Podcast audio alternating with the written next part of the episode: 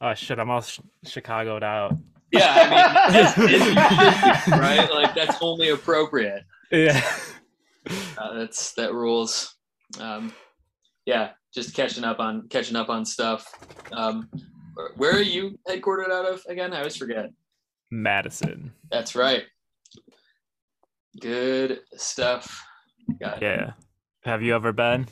I have my best friend from uh, growing up actually lives there, so I try to get out there once a once a year or so. Jim Cool. and I were actually like a month before COVID went to see Fiddlehead.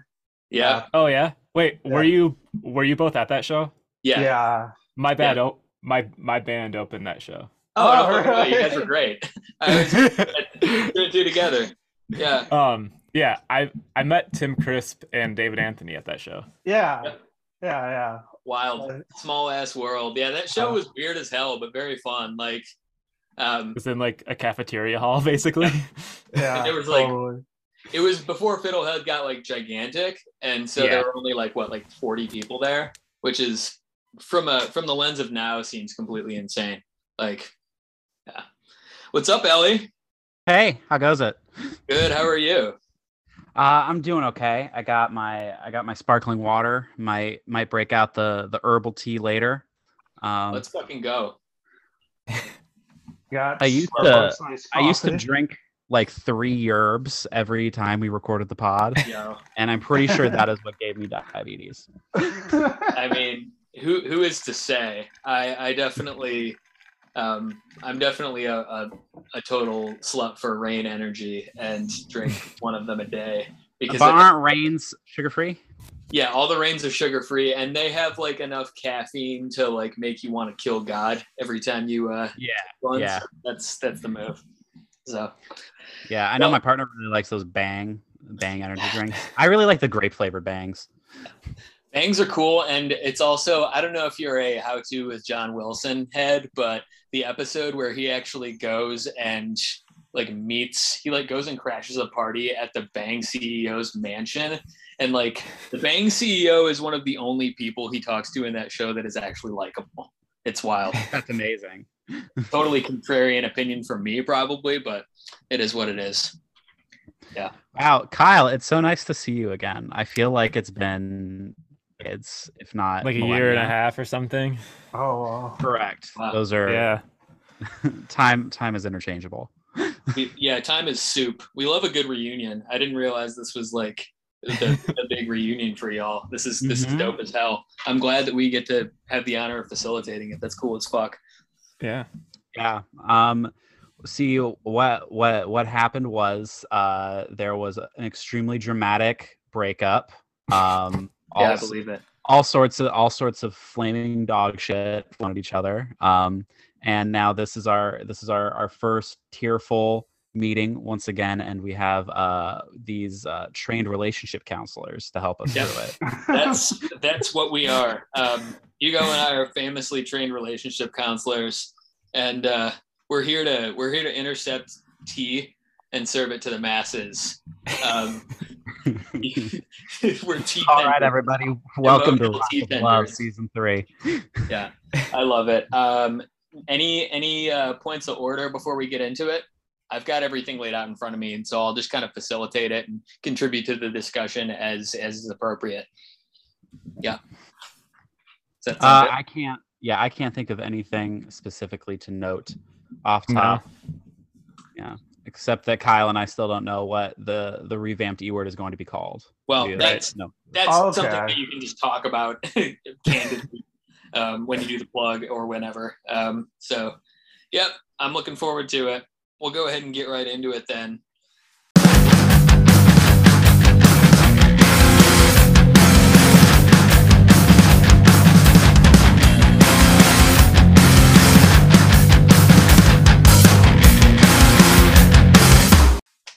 everybody it's watch me pod.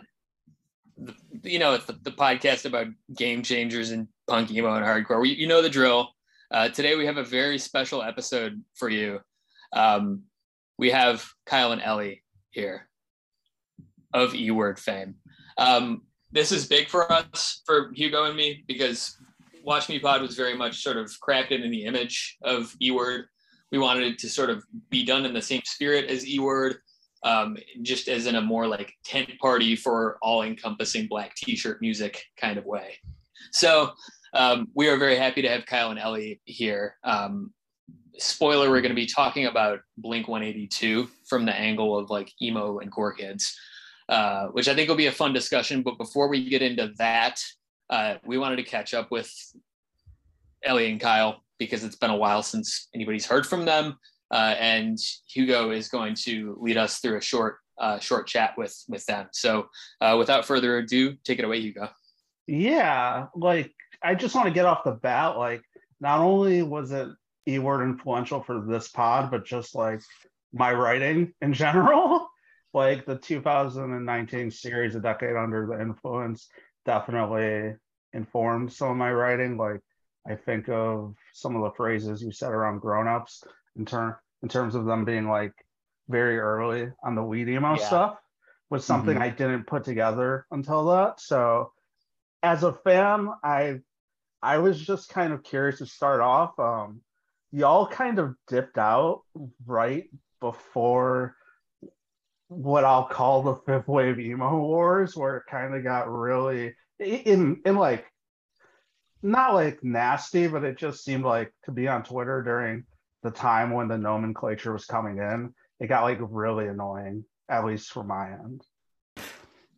Yeah, definitely a calculated decision on our part to just nuke our internet presence at the same time as this uh, upswell of extremely online uh, content. Um, well, I don't know. I don't know. I feel like the fifth wave thing started like literally at the tail end. Like Totally. I feel like Brandon from Home is where like start like he they they were dipping their toe in um like on the episode of the E word that they were on. Mhm. Uh they kind of they kind of laid out their their ground rules and then uh they did their interview with Fantano and I think that's when the nomenclature really blew up. Um and now Yeah. it seems almost dead. Yeah, yeah, totally. I totally. deleted Twitter from my phone, so I don't even like know what anyone is talking about anymore. But Peaceful life. yeah, I haven't heard anyone like bring up that phrase um in a couple months outside of like it reaching like a Facebook meme, which as you all know means that it's like three months past expiration date. Yeah. Yeah, I feel like there was a point where it was like seeping into like like real journalism, like the whole fifth wave thing. Like I think like Stereogum like posted a chart about like fifth wave. But oh, I do think Ian Cohen brought it up in that recent uh was it Ringer? The Ringer? Yeah, Yeah, totally. yeah. that 100 uh or the like best emo songs of every year since 1984 or Yeah. something. Yeah uh they definitely brought up fifth wave emo on that so, So, it's so it's like it it it's a term that has meaning and it can mean something, but I also think it also like 3 months after it hit Twitter, it became a meme almost in maybe it's a dirty word. Is it a dirty genre tag? I don't know. Are people going to take you seriously if you call yourself a fifth wave band? I- I'm seeing more Bandcamp tags with it Yeah. lately.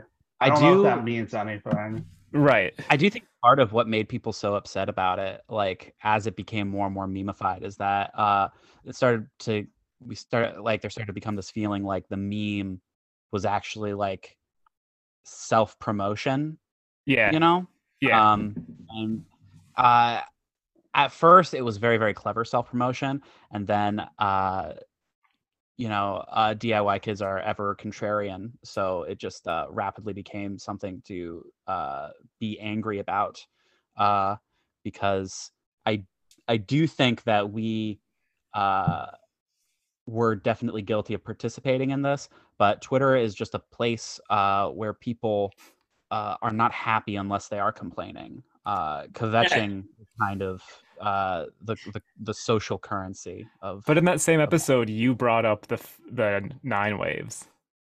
that's true. Um, yes.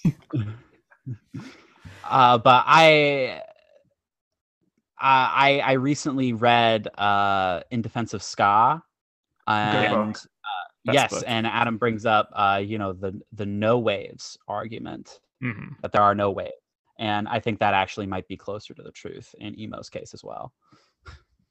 Yeah, I mean the waves are just a a way to make it a little e- at least easier to talk to talk Right. about, in my opinion, and that's like why, at least when I'm talking about current stuff, I use I use fifth wave because uh, the whole conceit of Brandon's thing is that like you can't keep talking about emo revival if it's been over a decade Yeah. a decade and calling mm-hmm. stuff that's happening now emo revival just feels like it, it feels like what are we doing at a certain point Yeah, I I do feel like if a band came out that sounded like Camping in Alaska right now, it would be like emo revival revival almost. That's what Ben Quad sounds like to me because it sounds like Yeah.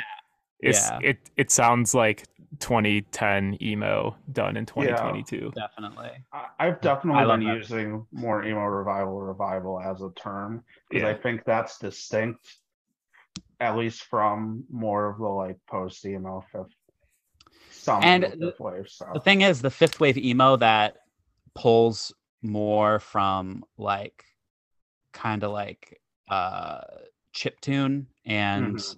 uh bedroom pop, like kind of more orthogonal to uh traditional DIY influences.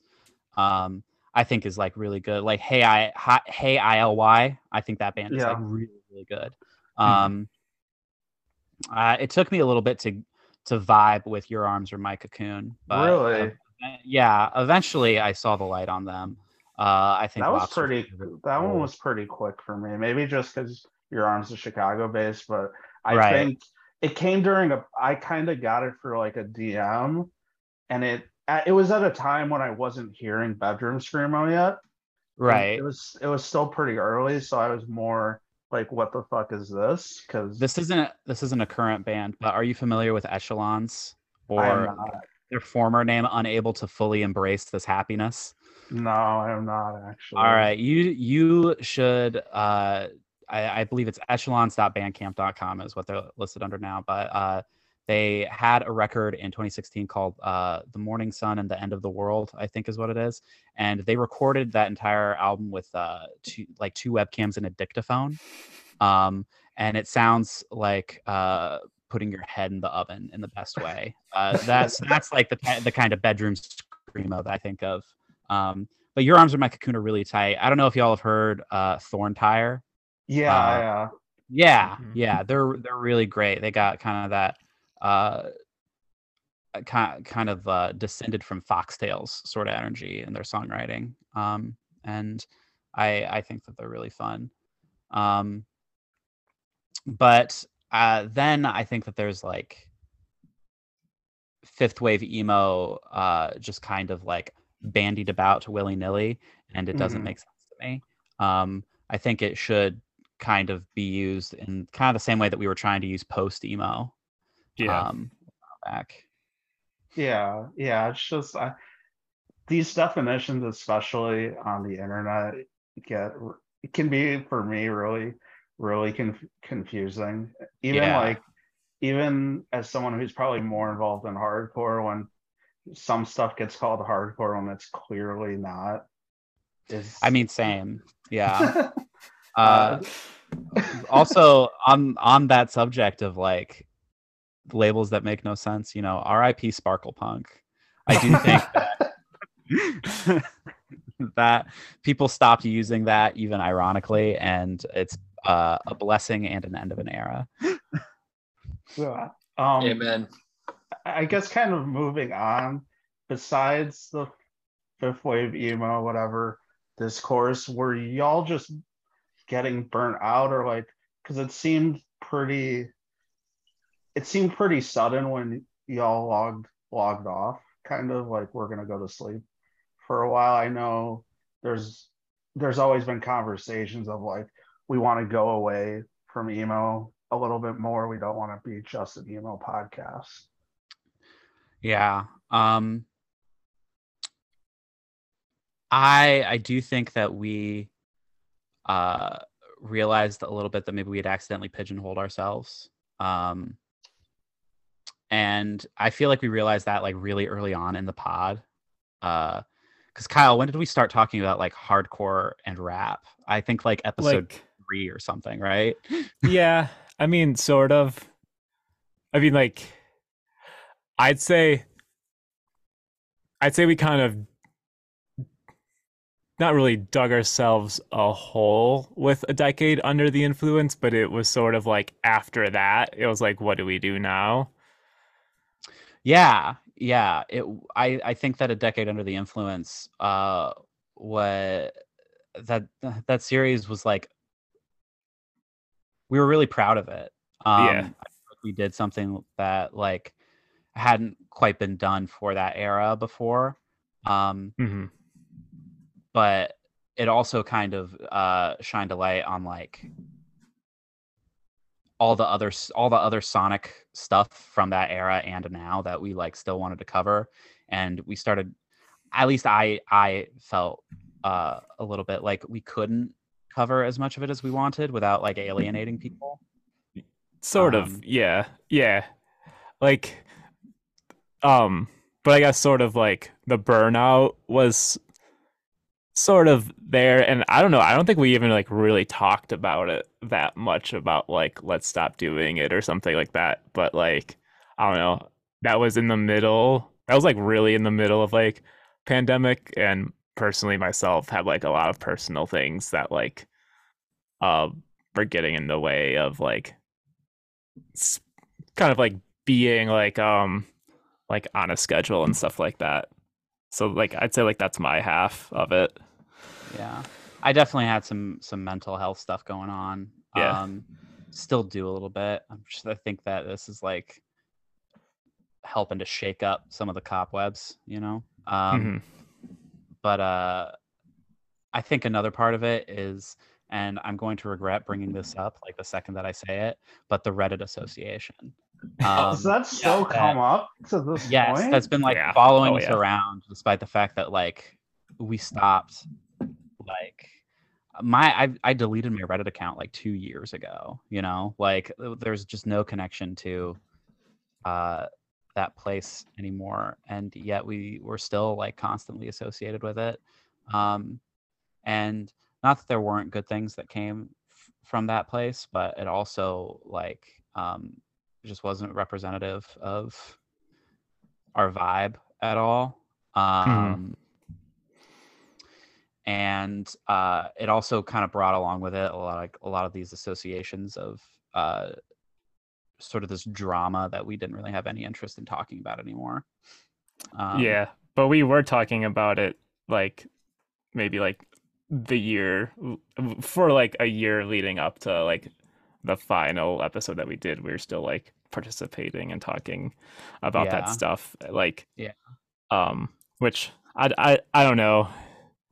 I don't want to say I regret it as much as like because like I think we were fair about it, but as much as like I I um really would want to distance ourselves as far I mean as much as we could like now as like are, I mean are you I'm talking about adult. drama in general, or is there a s- specific incident? I might not even be. I'd say Uh, just just like the just like the cancellations and like the McCaffertys and the yeah, totally. Now, I do feel I still feel a little bad about uh what what do we call it? Um the Nick Watch. Nick Watch. that Yeah. that felt a little TMZ, right? Yeah, Um, yeah. I think deleting the Twitter app off my phone helped me a lot. Yeah. Um totally. it's- yeah, but it uh I think it's like the constant conversation mixed with like the int- like engagement is driven by like intensity of emotion. So Yeah. it's just kind of like this perpetual motion machine of outrage um and kind of, uh what's the word I'm looking for? It's not like dehumanization but like reduction of empathy. Um Mhm. And everything is like refracted through everyone's like own specific little windows.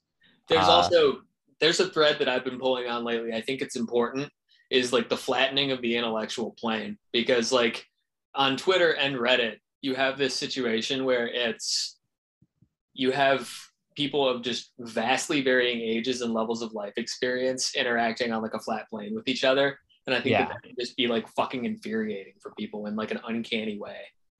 Yes. Yeah. Yeah. No, that makes total sense. Um, and especially because uh, you have this like device in your phone that theoretically grants you uh, knowledge of everything that's ever happened. Um, and so you have like 18 year olds uh, who are like more knowledgeable about certain historical events than like people who lived through it. Um, and people uh, don't really know how to square that i think um Yeah. and vice versa also people who uh have no actual perspective uh or like ability to view things in like a kind of a uh zoomed out lens um Yeah. Yeah. I think like that's what I mean, like specifically with emo and like participating on Reddit and like lurking on all these other places online. It's like that was sort of like frustrating. It made me feel like I think I think the term people call people like me is an elder emo, even though Oh. I've got like like like uh 10 years in the game or something like like that. But like and th- this happens where it's like someone discovers Algernon Cadwallader and there's just because there's not that much information on Algernon Cadwallader, people are like this is the most underrated band. It's like no, like they are literally like the most beloved band straight for 15 years. yeah yeah And And that's it- just because a lot of that documentation that was done is probably from dead websites. yeah, Yeah. At this point, which is it's it's all buried in like last fm threads um Yeah. like, now it's just like you have to pre-chorus fm absolute Yeah. punk yeah, Yeah. and now it's just like the Pitchfork review and the interview that Ian Cohen did is like Yeah. the only only thing, which is like it's cool that you have that, but like yeah it's like it's an incomplete story, which is just kind of the state of music journalism going Exactly. going forward where it's just like like even me i have i have like my medium page which i do for the more emo documentation stuff and like i'm always thinking if that site ever goes down like all of all of my work is just gone and it's like right you, you need to hope that somebody else just carries it forward but. Yeah. but i get i get what you're saying that's kind of like diy punk history in a nutshell is you just kind of Yeah. gotta hope that the documentation sticks around by the way kyle i fucking love your hat it looks it looks real fresh Thanks. I think now that that's an interesting phenomenon um, where now like the um, the sort of like oligopoly of the internet and the fact that the internet is like seven websites only now is Ooh, actually yeah. like for as sinister and fucked up as that is like it's actually good for the like long uh, long form archival of DIY art um, just because like the a lot of these big websites are allegedly too big to fail right like yeah Mhm. see about i i'm of two minds about that because then there's also like the possibility that like what if it all goes down what if it all Yes. goes off the Mhm. grid True. um and something that i think about that a lot with is streaming um and the i mean there's something to be said about like owning physical media and i've had like conversations with my partner about like maybe we should own more physical media Yeah. but the the fact the, the fact is that like um what we need is less of uh, a subscription based model and maybe more of like a public library model uh, for all of that stuff really but um i think that uh, putting everything into the hands of these private websites is just kind of asking for documentation issues. But I mean, it's look at what what just happened with like HBO Max, uh, like the Discovery merger, and how it just like Mhm. scrubbed like all, Infinity Train is gone forever. Um, or that that other show uh, like Tig and something, um, like gone forever, and like that that the people who worked on that show like can't even show their kids who they like made the shows for. Um, so that's that's something that I that I think about with regards to like the current model of how the internet works. I think that there's like this very real possibility that everything will just kind of uh, succumb to so, some sort of rights issue. I mean, Mhm. how fucked up is it going to be when like someone like gets the rights to uh like unilateral rights to all music uploaded to Bandcamp? I think that's something that could like happen within the next 50 years. Yeah. Uh we don't if we're not careful. Yeah. And uh if you don't want your music to be owned by the person who will own Bandcamp, then it's gone forever. Um, Well, that's like a you think- nightmare scenario, but How do you think podcast fits into this conversation though? Because like I think I trust podcasters just as much as I would trust like an article written by like an editor on Pitchfork or something like that. I, think it de- it depends because my I, I'm trying to think of how to how to phrase this. It's like I've noticed in terms of someone who's in both that this that at least like the people that are taking in podcasts aren't necessarily taking in writing and vice vice versa.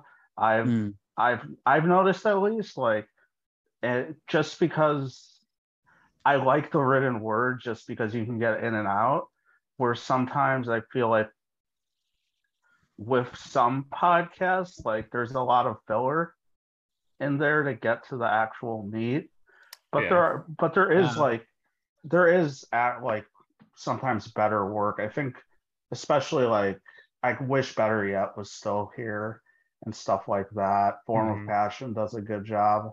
I think I like I I think like the long form interview stuff is in podcasts like beats the shit out of anything you're gonna see Yeah. on a big form publication. But um right. but I do worry about the documentation of of podcasts, like what what happens when they're gone. Like, is someone gonna is someone gonna write this stuff down so I can carry on? Um, we're we're getting kind of off track here a little There, bit. I mean, there's there's two podcasters in this world that I trust, and their names are Josiah Hughes and Patrick Kindlon. Yeah. Totally. Let's go. Um, just to kind of wrap this piece up so we can get to the main part. Uh, with this sort of retooling, I know you're not exactly sure uh, what it's gonna be, but but at least now, what um what can people expect from this revamped E word or whatever you're thinking of calling it? Yeah, this will be the first time people are hearing about it. Yeah, yeah. So true. pressure's on to uh, promise what we're going to do, which we haven't really fleshed out more than just like a Google Doc full of yeah, yeah, zany yeah. ideas. and me sometimes texting Kyle, we should do a Jimmy World episode. Um, but uh, yeah, this, but- you're right. This is our Militarie Gun uh, Daisy moment. We're in a pressure situation. Hell yeah. Um, so what can they expect? I guess less strictly emo, no like and I guess no newsy type of things, no like commenting on the current happenings unless it's like unavoidable, I suppose. But yeah, I, no um, gossip. I guess yeah, is yeah, what I no. would say, Mhm. no no goss. Um unless it's unavoidable. yeah. unless we really got to talk about the 411, the hot goss.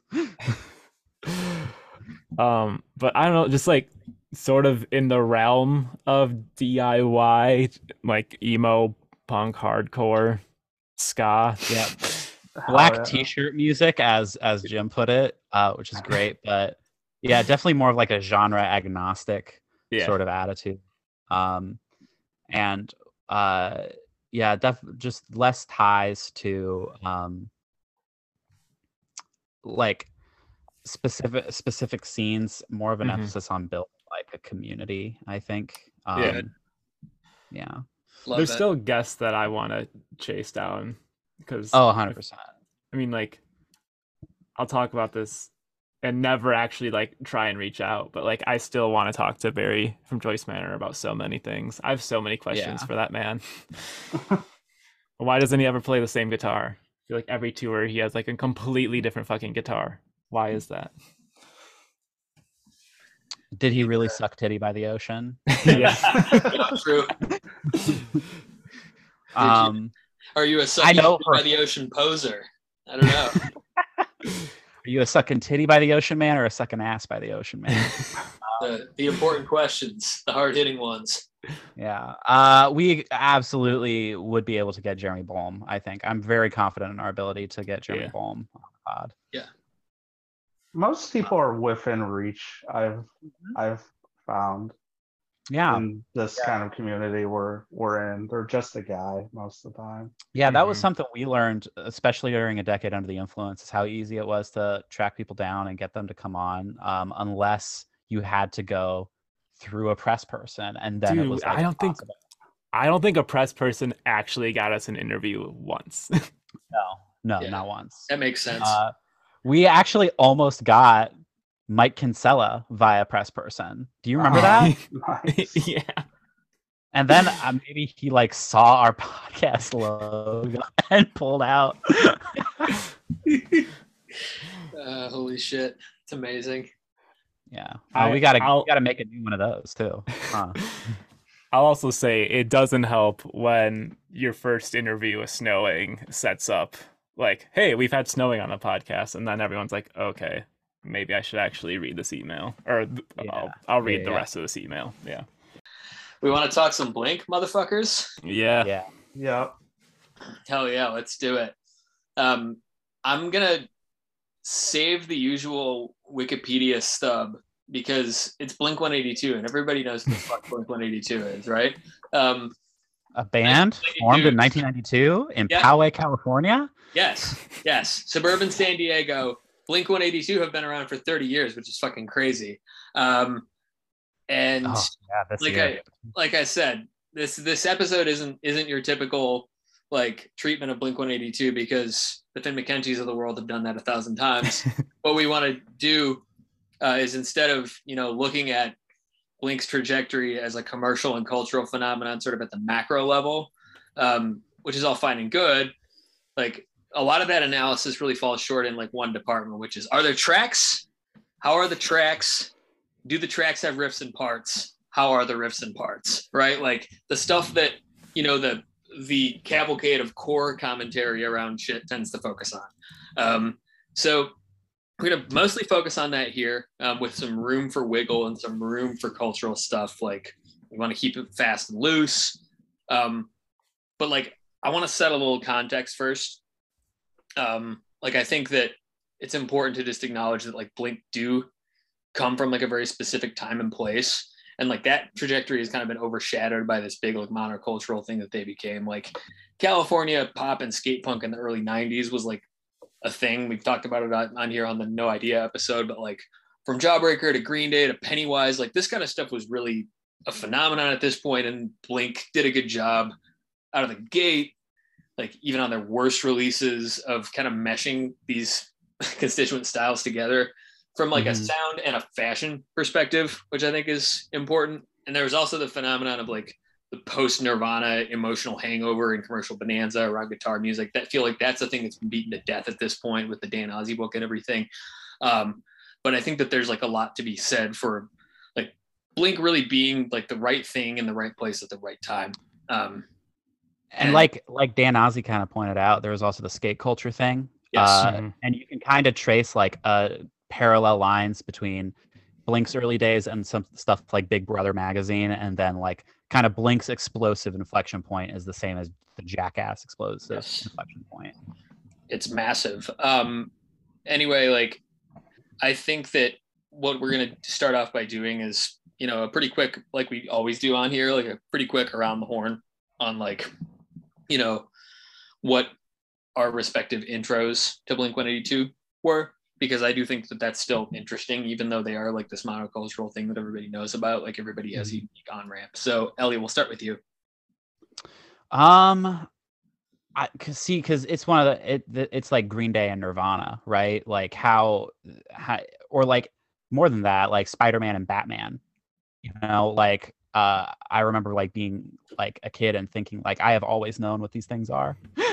you know, um, and so just uh, I I guess like the moment I really like became conscious of Blink One Eighty Two had to have been like hearing like what's my age again um like just on the radio or something um and but i i think that like my introduction to Blink, like vis-a-vis Blink in context, was uh, you know, in like late grade school, um, getting into you know punk and and and hardcore and stuff, and uh, n- hearing of people just shit talking them as like a poser band, um, and uh, people talking about how they had sold out and you should go listen to the, the, these albums that they made before they sold out. So then I went and listened to early Blink and was like, oh shit, this rocks. And then I listened to their sellout albums and I was like, this rocks too. Um, but uh, yeah, I I think that the the first uh the first Blink album I remember listening to all the way through is Dude Ranch. Yeah that's I think that's that's 90% of people. I feel like um, at least in the in the in the of a certain head, age true head world. Um, yeah, Kyle, how about you? Um, so I remember the first time I heard the words Blink 182, and this is kind of interesting because I don't think people talk about this specific thing that you had to do in like 90s, 2000s. Um, when you wanted to buy t- uh, concert tickets, you had to go to a Ticketmaster outlet, which was Oh, at yeah. like, um, so I remember I was with my parents who were buying some sort of tickets for something, and so the Ticketmaster outlet was at a J.C. Penney's, I believe, Oh shit. and my parents were there were like people standing outside of the J.C. Penney before it was open. They're like, "Are you here to buy tickets for so and so?" And this like high school age kid turned around and was like, "No, I'm here to buy tickets for Blink 182." I was like, "What is that?" So that's how. So that's so. I don't remember if I went home and like looked up Blink 182 or something like that. I don't even know I had internet at that point. But that, but that, but that was the first time I was like, "What? What is Blink 182?" That was the first time I heard the words Blink 182.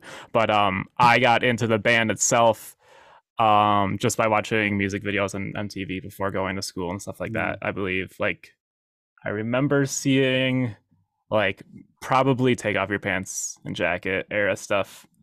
Um that was the first CD I got by them and I guess this sort of colored my whole Blink 182 universe was I had to buy edited CDs growing up.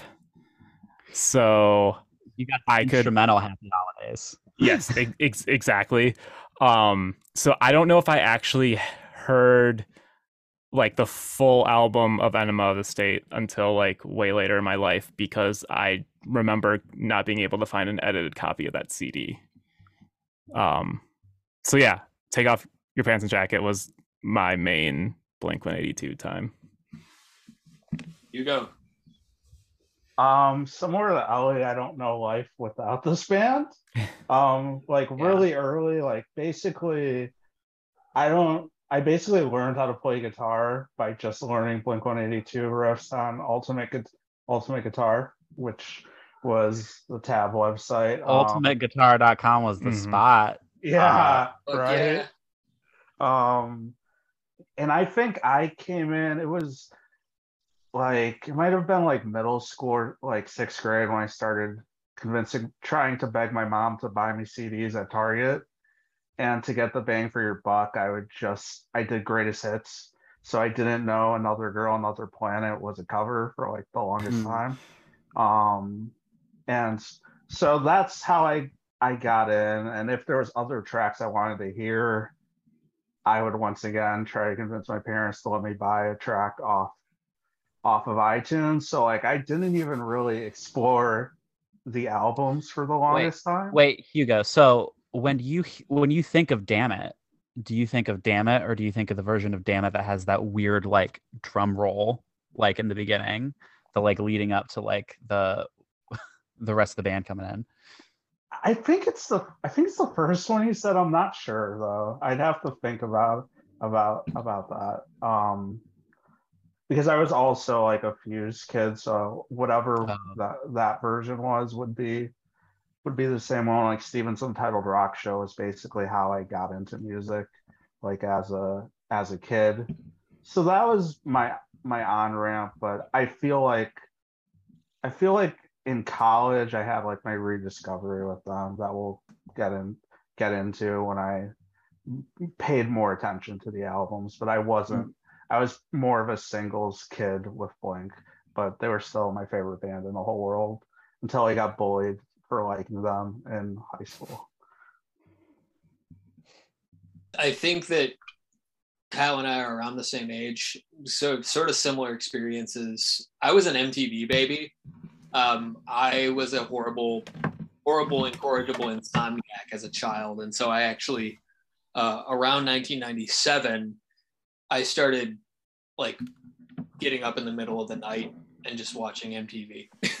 MTV did this power hour like block of um, music videos that tended to be kind of more in the alt world. Um, and that was right around the time where Dude Ranch was out and Dammit was out. And so I remember hearing Dammit like late at night on MTV at some point in 97.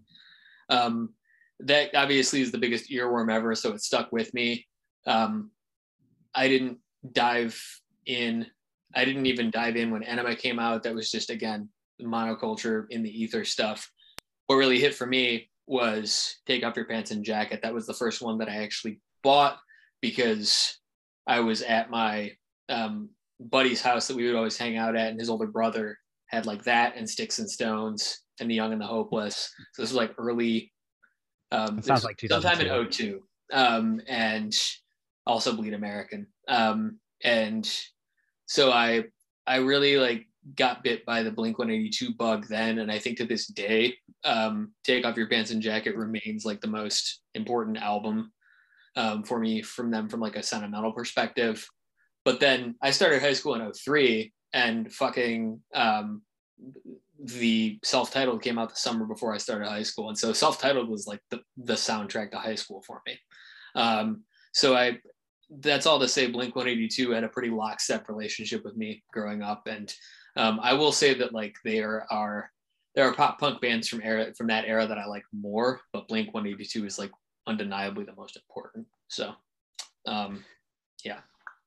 your story kind of unlocked this bizarre memory for me of also being like a horrible insomniac um, as like a child and like wake being awake at 3 a.m and vh1 would do these reruns of like old 120 minutes episodes Yo.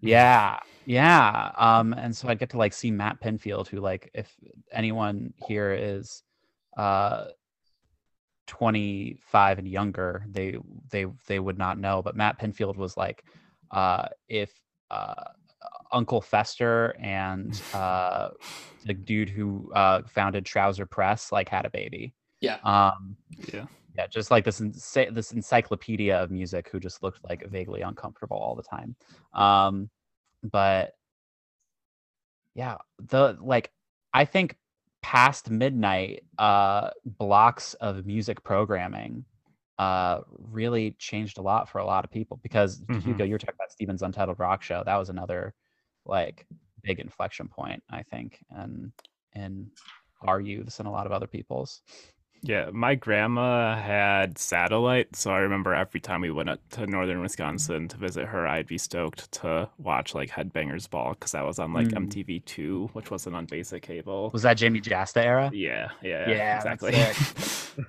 Hell yeah. and I was just like watch music videos that like literally just like scared me because I'd never seen videos like that. Yeah. Yeah. Yeah. Yeah, dude. Metal videos on fucking MTV2 used to like scare me as a kid. Yeah, Yeah. I mean, those were also the, the metal videos back then were fucking scary. like it was like Yeah. the, the scariest time for metal. New nu metal. Um, in the when, you catch me in the right mood with like a Mudvayne video, I still get fucking spooked. Uh, that's like That's should've- true. And then there was like the era where it all became uh this was like po like 2009 I think like the deathcore era is when this started but when they all became like these like uh miniature films like trying to be saw uh yeah. every, every single one of them was like a girl tied to a chair in like some dirty fucking warehouse and it clearly was like just the singer like meant to be the singer's ex-girlfriend uh just a Basically, really whatever uncomfortable. Vein is doing now for music videos, that's what Yes. you're talking yeah about. yeah, Vein, Vein has like this this wonderful like ahistorical mashup of nu metal and deathcore tropes, and it's like Yeah. Comes through in the music and also all the media. It's cool. Yeah. Um, well, fucking a. Um, are ready to talk some records? Yeah. Mhm. All right. Speedball and perhaps these first two. We'll just see how it goes. Buddha, 1994. Kung Fu Records. Let's let's talk about it. Um. Ellie, we're, we're gonna go El- order operations. Ellie, Cal, Hugo, me for these. Let's Okay. stick with that. Uh, there's two versions of Buddha. Um, Mhm. I don't know how many people uh were just like tracking down all the ancient uh Blink 182 demos on like the Pirate Bay and shit uh in the mid 2000s. But there are two versions of Buddha. Uh, there is one that includes a very regrettable song uh, entitled Transvestite. Um, but uh, the one that most people remember, I think, is the one that's currently on Spotify. It has a little bit more cleaned up production, and it has uh, "Don't" on it, and it has the Screeching Weasel cover on it. Um, the Screeching Weasel cover is really, really good. Like it sounds uh, maybe even better than the original Screeching Weasel song. Uh, and I say this as someone who is like regrettably a very big Screeching Weasel fan. Um, that's yeah, that's like one of my bigger one of my bigger shames. One of my one of my bigger like uh Problematic faves. yeah, You're this person to is really two terrible, but Yeah. I, I, Blink probably are like almost directly responsible for me getting into Screeching Weasel too. Now that I think about it, but um, uh, I think that it's debatable whether the version of Carousel on this ver- on on Buddha or Cheshire Cat is superior. Uh, mo- usually I go to the Cheshire version, but sometimes the Buddha version just like Mark's sick voice. Like he was like super super sick when they recorded it. Um, Mhm. uh, and so the like he kind of interjects during the chorus and it just sounds super sick i think Yeah. um i think tom's guitar sounds great uh super raw uh and this was like before he like decided to play nursery rhymes instead of like six skate punk solos. Um so you just like get like just like this full blast of like equally influenced it sounds like by like dinosaur jr and lagwagon. Um it sounds a lot like some of like the the more technical bits sound like influenced by all uh the post descendants band all. Um there's a lot yeah there's a lot to like on buddha um scott's drums are not good yet uh they No. get they get good but they do not sound good on this record but i kind of dig it um and this record has reebok commercial which i think is like uh one of the most underrated early blink songs i like reebok commercial a lot Kyle? Yeah, so I really don't have a lot of intelligent things to say about Buddha.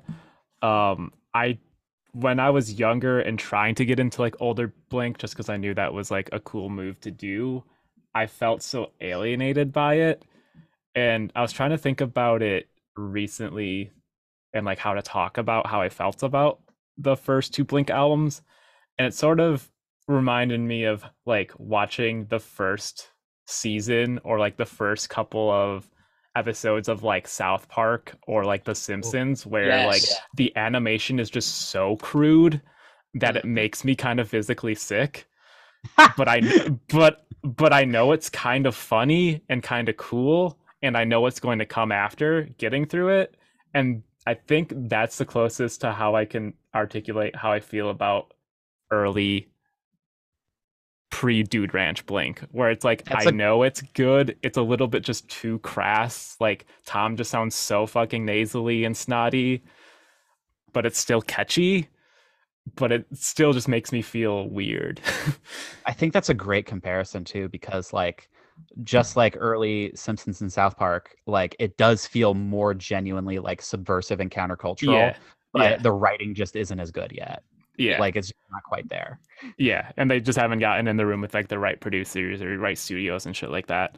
Yeah. Um, but a lot of how I, a lot of how I felt, or a lot of how I've learned to love Buddha songs or just Blink 155 100% just because just them playing covers and covers and covers and finding and just pointing out like funny lines and stuff like that um yeah, like like strings. I would have never thought to listen to strings, but like and stuff like that. Um, but yeah, I don't return to Buddha very often at all. Um, but I but thanks to Blink One Fifty Five, I can say like I have a favorite song from this album and stuff like that. You go. Um, I similarly don't think about Buddha so much so that I forgot to listen to it. I Oh, just shit. I just went I just went right to Cheshire Cat because for some reason I I guess just because they both have there's some crossover in the songs. I'm like for some reason I'm like oh this is basically the same thing right? I don't need to listen I don't need to listen to Buddha and it's just like it feels like a completely different band in a in mm-hmm. a in a good way. I think this is where you can tell they're most clearly influenced by the skate skate punk stuff because this is before like I forget Dude Ranch is a major label record essentially. So it, like it makes sense that this is the scrappy stuff, but it's like it's less scrappy than the, the stuff that came before, which is like the stuff Well, I that- think. Sorry, sorry. Go ahead. no, go ahead. Uh, I was going to say, I think Cheshi technically is also a major label record in Is as it? much Okay. as uh, Grilled Cheese is an imprint of Cargo that was like Oh, created yeah. specifically because Yeah. like the record label dude's son was really into blank. Uh, so it was like Yeah. almost it was like a like a prototype of the the Fallout Boy situation, like the Take This to Your Mhm. Grave Fallout Boy situation. Um, that's that that's besides the point. I'm sorry for interrupting. No, that's fine. It's it's good to be corrected on something like that because what I said was incorrect. Um, And no, this- it's it's completely useless correction. There's no reason for anyone to know this information. Please don't.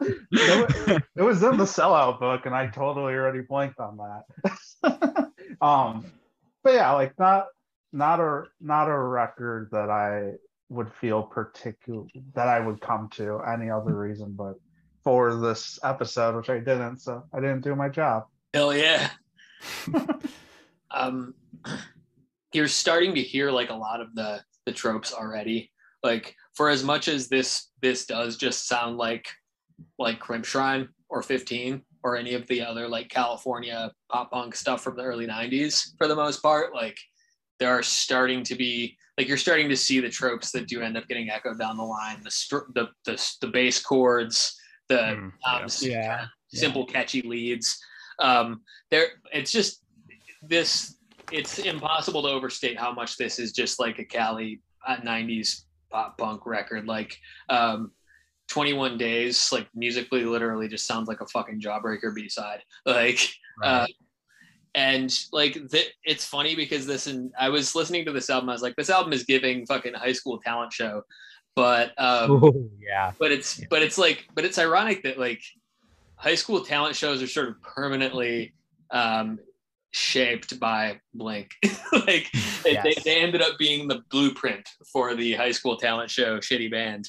Um and and i think that you know accidentally that those bands uh, you know everybody's first fucking high school band uh, ends up organically sounding like um, like this era of blink because that's the stage that blink were at. I do think it's interesting that you bring up Crimp Shrine 15 because I do think that those those guys uh, were, forgive me, too punk for the Blink dudes. Yeah. Um, Like I I I think that uh, they there you can like go back and find zine interviews with Tom and Mark from like around this era, and they Mm.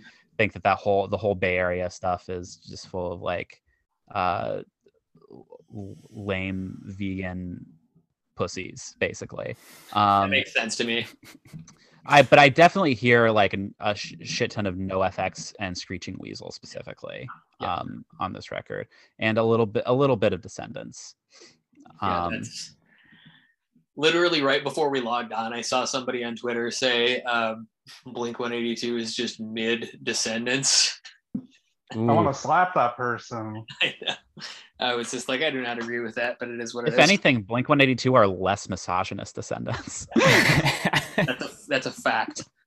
Um, let's talk Cheshi, 1995, grilled cheese, which, uh, as Ellie pointed out, imprint of Cargo.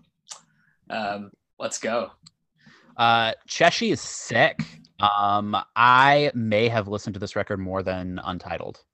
Um, I've listened. I've listened to Cheshi a lot. Uh, I think uh, partially because um, I think it flows really well. Um, like it, it doesn't really like sag in the middle. Um, and uh, I always like the joke tracks are really dumb, but I've always enjoyed listening to like um, like the the the vocal riffing that they do, like when they're quoting Airplane for like an extended period of time. Um, I always thought that was like really fun. It's just like an easy record to to just play. Um, M&M's is sick. It's got like maybe uh top 10 sickest tom riffs ever in that Yes. song. Um but uh there's a lot of like um interesting lyrical stuff and musical stuff on this record that I think that they don't really ever go back to. I think TV is like almost a political song. Like not quite, but like almost. Um I think sometimes is borderline hardcore, uh, and that's not a thing that they really go back to uh, very much.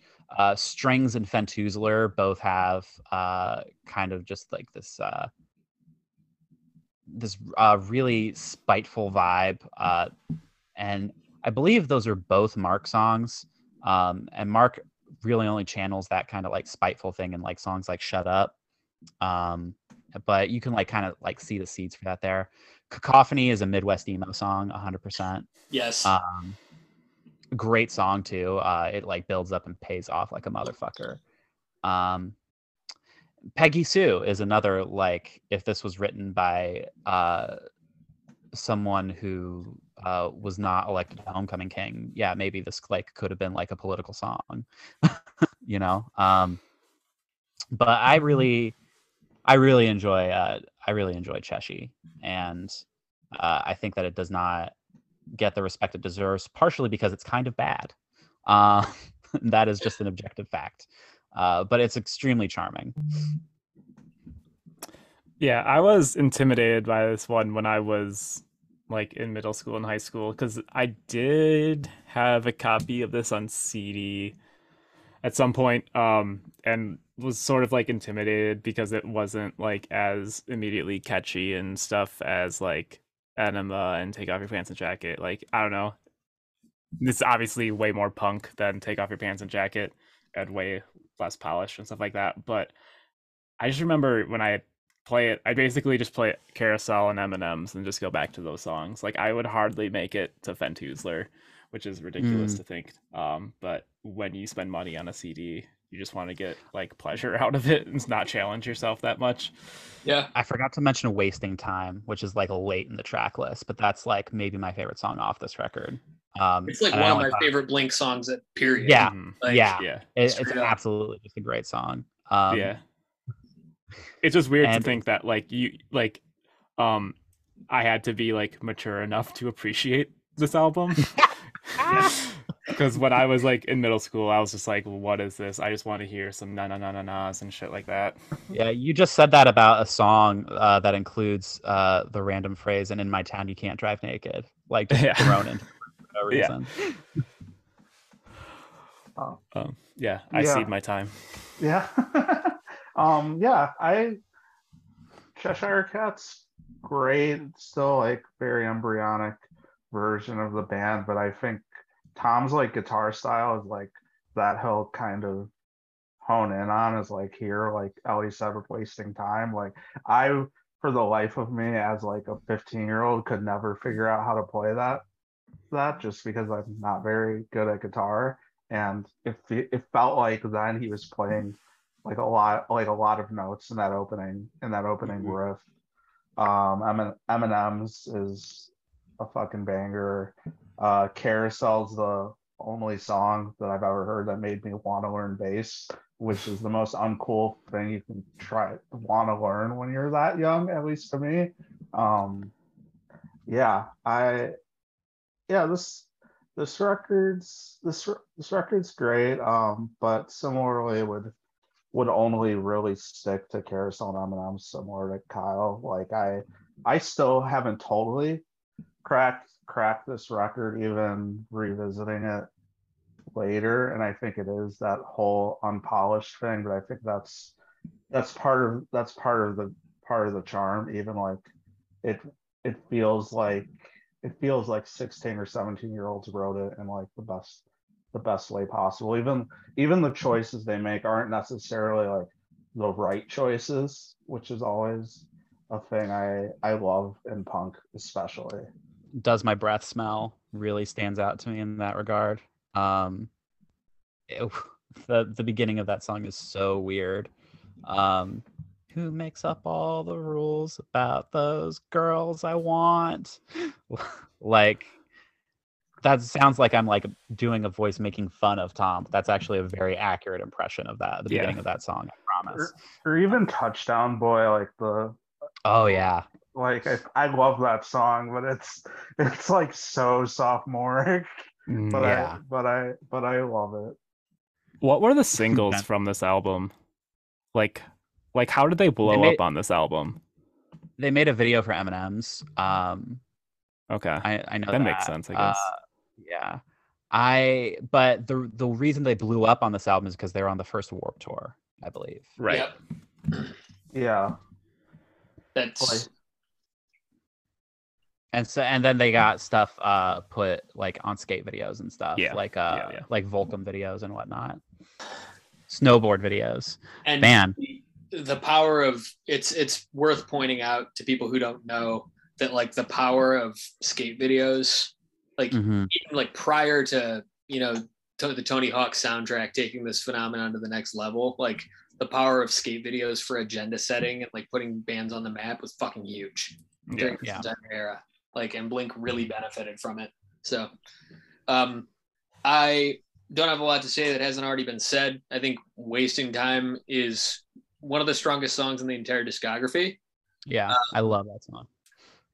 and I just think I think that they're doing like a they're really this record is underrated in the sense that like back when I first got into Blink, this was sort of considered because this was like 01 I got into really got into Blink and this was still considered like the record for the true heads, right? Like and I think that that sort of faded into being Dude Ranch over the years. Yeah. But like they're really doing what they can on this record with the musical chops they have and like they're really doing some important musical world building like with like coming up with you know guitar lead tropes that end up getting echoed down the line and like by kind of all the pop punk bands right? Like there you hear stuff in this record that ends up getting echoed by your New Found Glory to starting line bands like that down the line. Um and i just i think that it's like it gets overshadowed kind of how influential this this album was. It's it's a Mhm. banger. I definitely like i actually think that one of the upshots of this exercise for me is that i'm going to come back to Cheshire on a pretty regular basis just because i think it Yeah. is pretty charming Yeah. Um, this is like totally tangential, but does everyone here have a favorite skate video?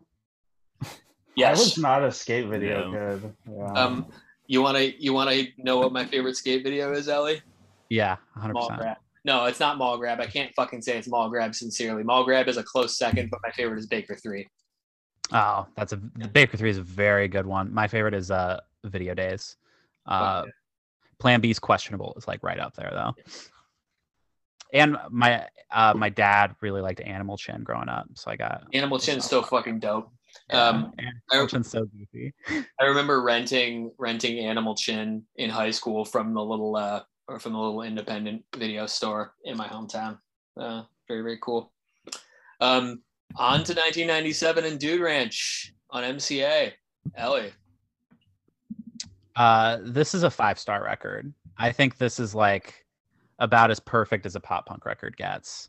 Um, uh, damn it, I is uh, and not many people know this about me, but damn it is like tied with God Only Knows by the Beach Boys for like my favorite song of all time. I love that for you. Yeah, thanks. um, but there's like there's not one moment that I would take away from this record. I would keep uh even the uh the the part at the end after the feedback and I'm sorry where Tom or sorry, where Mark is like making a dog drink his piss.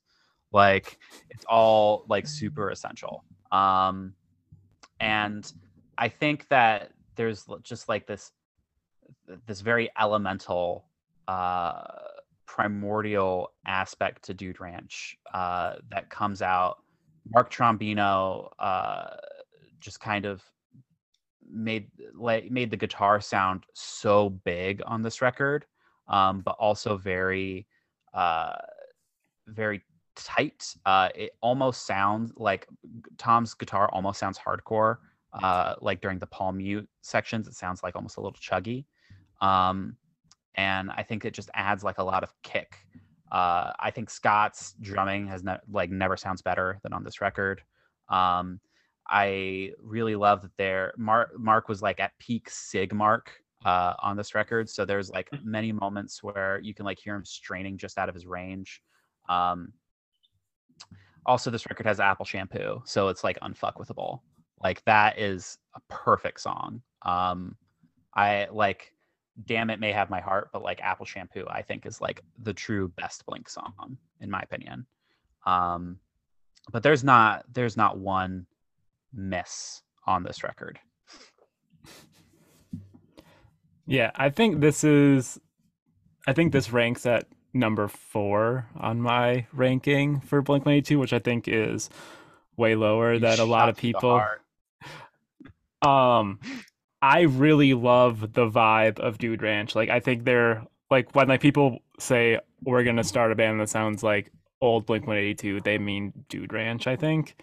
And um just like when people say they want to dress like old Blink 182, they think about like yeah, I think like this is like the start of really being like cool Blink 182. Um and I think like yeah, damn it is like the most profound piece of punk music or whatever or of pop punk at least. It's just such a fucking profound song. Ellie already said it, but like Mark is like screaming that whole time. And like you, Yeah. and like I never really noticed that until like really just like listening to it.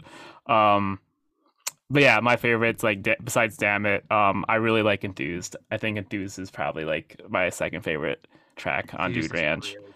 really good uh Fused is great because it has no song structure whatsoever Yeah, yeah, Uh, just like shredding. Somehow it it ends up in a chorus and stuff like that. Um, Josie is one of my favorite songs as well. Um, josie's got just as good of a bass part as carousel um Yeah, absolutely. ever talks about how good that bass part is uh i'm sorry for just like trampling all over your section kyle but no, you're good. You're you're um the true fan. Um, and then Well, you said when people like start bands that sound like old Blink that this is the record that they go to. Uh, this is the record that the first Title Fight album sounds like. Yes. Like Yeah, record of the last yeah. like. big time. Big time. That's a fucking hot call out, but I'm absolutely here for it. It's 100% true. yeah, yeah. Um, but yeah, I like um besides Tom uh really coming in uh to himself on this album, um yeah, I think Scott's drumming is remarkable. Um but I think it's more of like how it's recorded. That's what makes it so impactful because his drums sound so fucking perfect. And like I feel like punk drums are kind of like hard to get to sound so perfect. And Mhm. um yeah, Mark Trombino nailed it. I mean, yeah, this is Drive Like Jehu, man. This is Yeah. Rocket from the Crypts, man. Like he knows he knows how to make punk sound fucking great in 1997. Yeah. You go? Yeah. Didn't did Trombino do Clarity or am I wrong on Yep. that? You He did. did, Mhm. Because Yeah. I, I know on the which is a completely different sound altogether too. Oh, totally. Because I know when I was in the Dan Ozzi book, like a big reason they went with Trombino was because he did Clarity from Yep. if I'm if I'm correct, which is just to bring it back around to Ema. um, yeah, I I think this was a record that as a kid I didn't ever spend time with. Like I liked the singles, but I feel like as I got older, when I talked to to friends of mine, they were always like, "This is the record."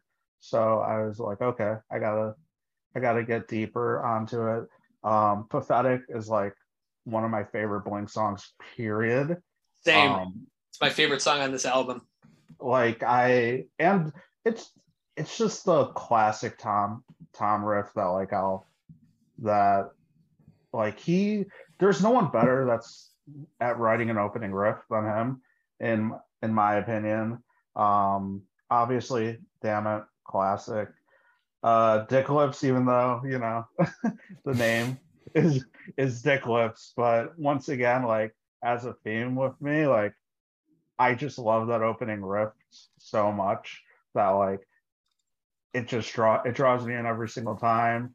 Even like even a New Hope, which is just a song about Star Wars, but I still I still love I still love a New Hope, Apple Shampoo.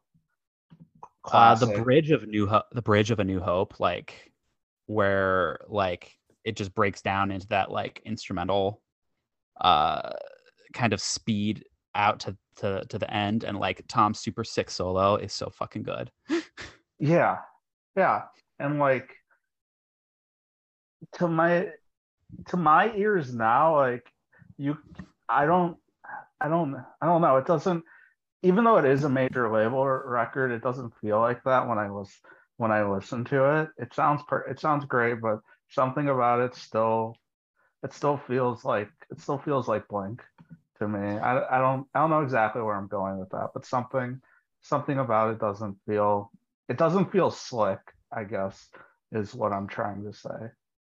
You know, you brought up the Jimmy World connection, and that just reminded me about emo, which somehow none of us have brought up yet. Um, that song is so fucking sick. Uh, the end where uh, Tom is just like Tom and Mark are just like doing like the simultaneous scream thing, like that actually sounds like Taking Back Sunday. Uh, yes. Like, long before Taking Back Sunday. Um, and it also has like like that discordant uh, tremolo picked bridge, um, which they ended up kind of reusing the idea for. Uh, and every time I look for you, the sun goes down. Um, yeah. On Takeoff. Uh, but like, like it sounds like super noise rock, like post hardcore, like in- indebted. Um, and this was before I think uh, Travis got Tom into like Fugazi and shit. So that's kind of impressive. Yeah. yeah. I, I think that just just to pull on a thread that you put out, I, I think that it's this record sees kind of a lot, or at least like a, a, a noticeable amount of like Tom Mark vocal interplay, like which I think is always like, especially in this in the power trio setting, always like a fucking super power move. And mm-hmm. I really love it when Blink does it. Like I love it when any band does it, but when Blink does it, it seems very special. Yeah. They're like the best the best at it. Yeah, they really are. Like, like even the, better than Chuck and Chris. And I'm not and that's I don't say that lightly because but but Chuck and Chris feel like they're like fighting to get on top yeah, of each other. It's it's, it's a different, different it's a different vibe. I love it. Well, shit. Um, y'all, y'all have literally said everything that I was gonna say. The only thing that I'll add is that like I think that this, again, just because this is the first, this album was literally transitively through "Damn It" and hearing "Damn It" on MTV at 3 a.m. one random uh, night in the summer of '97 was literally like the reason that I'm into any of this shit. Like if you trace it all the way back, like that's the root node. It's just me yeah. hearing "Damn It," and yeah.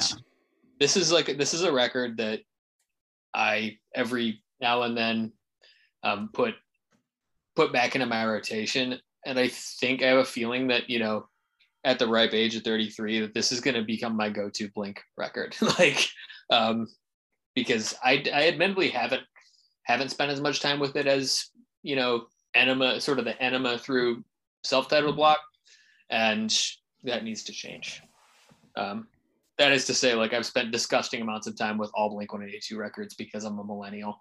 Uh, but yeah. um, that being said, let's let's move on to Enema of the State 99. There's a lot to say about Enema. Um, especially from like a cultural standpoint because i feel like you could make argue you could make the argument that this was the record that marked the transition from the punk explosion of the 90s to the true commodification of the sound and aesthetic in the yes. early 2000s. Uh, this record is absolutely like it. It was the go-to sellout record. um like for for for like dudes who care about selling out um and uh i have kind of always felt like um it's warranted in terms of production. It's a much glossier record. Uh, but songwriting wise, it actually uh, sticks. At, like there are just as many moments on Enema that stick to the Dude Ranch kind of blueprint as there are songs that uh, kind of move away from that format. Like for every kind of uh, more branch into uh, mid-tempo territory, uh, I you have a track like the party song um, or dysentery Gary, which feels like like like uh, they absolutely could have been like one of the joke tracks on Dude Ranch. Um, and I think that the addition of Travis uh, actually allows them to play like way faster uh, yes. than with Scott. Uh, but Travis is playing fast in a less punk way than Scott played fast. Uh, he plays fast like in a ska way. Um, like, and uh, I mean, you can hear it more later as like the career progresses and he starts bringing in influences from hip hop and stuff like that. But um, I I think that they're and they talked they've talked about this on several occasions that they didn't think about like dynamics and like slowing songs down for certain sections until Travis came into the band was like, hey, how about we like change up the songwriting for like these sections um and uh like a like a, a track like mutt i think has a lot of like travis's songwriting on it um and uh, i don't mean this uh as as a diss but mutt also happens to be my least favorite song on this record i mean it's fine but i just mm-hmm. like i'm not a huge fan of it um but all that being said uh, there are some fucking phenomenal tracks on this album. Don't Leave Me is a great, great song. Uh, Going Away to College is a great, great song. Um, uh, What's My Age Again is their best single from this era. Uh, and uh, as you can uh, sort of hear on uh, the live album, Tom can't actually play it, uh, which I think is great. Um, are we going to talk about the Mark Tom and Travis show? By the way, I think maybe we should talk about it a little. But yeah, we talk about a little, do a little side quest into it whenever. Yeah, we'll, yeah. we'll inroad into it.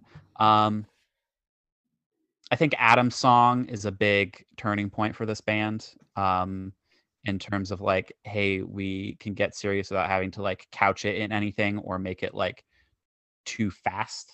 Um, and we can be like openly vulnerable and not afraid of writing terrible lyrics about apple juice um oh yeah. yeah but uh that wendy clear is a great song and uh i think anthem is kind of a perfect closer.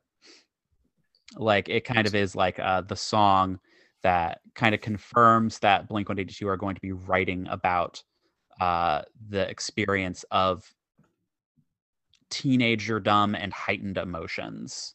I think like that is uh like a like a real thesis statement song for them. It's an agenda setter for sure, and it's also a power move to end a to end an album that strong. Like it's one of yes. the admirable things about this record, and it's got some of Travis's best drumming on that track. Totally, Kyle. Yeah, I I didn't really give this full album like a full listen until like way after for some reason. I think it was just because I couldn't find the edited version of the CD, so I never like got it. And then like hearing the non singles for the first time was like really like knocked me on my ass. Um, but when I think about this album and like the songwriting, it just seems and like they've confirmed this, and I think it's like written about in like in Travis's book specifically about how they really didn't overwrite anything on the song. They just kind of like banged it out. They just stood in a room and like wrote this album or something like that in like in like a week or something like that. And it comes through where it's like nothing is so overthought or nothing is really overdone. Um and I think that's like the big charm of it is like it's so simple and it all just makes complete sense. It's just like every song is just three chords. Um and like all the riffs are just like one note, second note, go to the third note, go back to the first note, stuff like that. Um but yeah, I think like really like I think Aliens exists maybe like a top 3 Blink song for me. Um I it, it's like the perfect yeah, it, like the the bridge in that song is so fucking good. I it just like kills me for some reason. Um yeah, I don't know. Like there's so much to say about this album. Um yeah, going away to college, another one that is like if I want to hear a Blink song, I'm going to go to like Aliens Exist and going away to college because I haven't like completely worn out those songs at this point in my life. Um, but yeah, and I also agree that uh, "What's My Age Again" is the best single from this album. Hugo.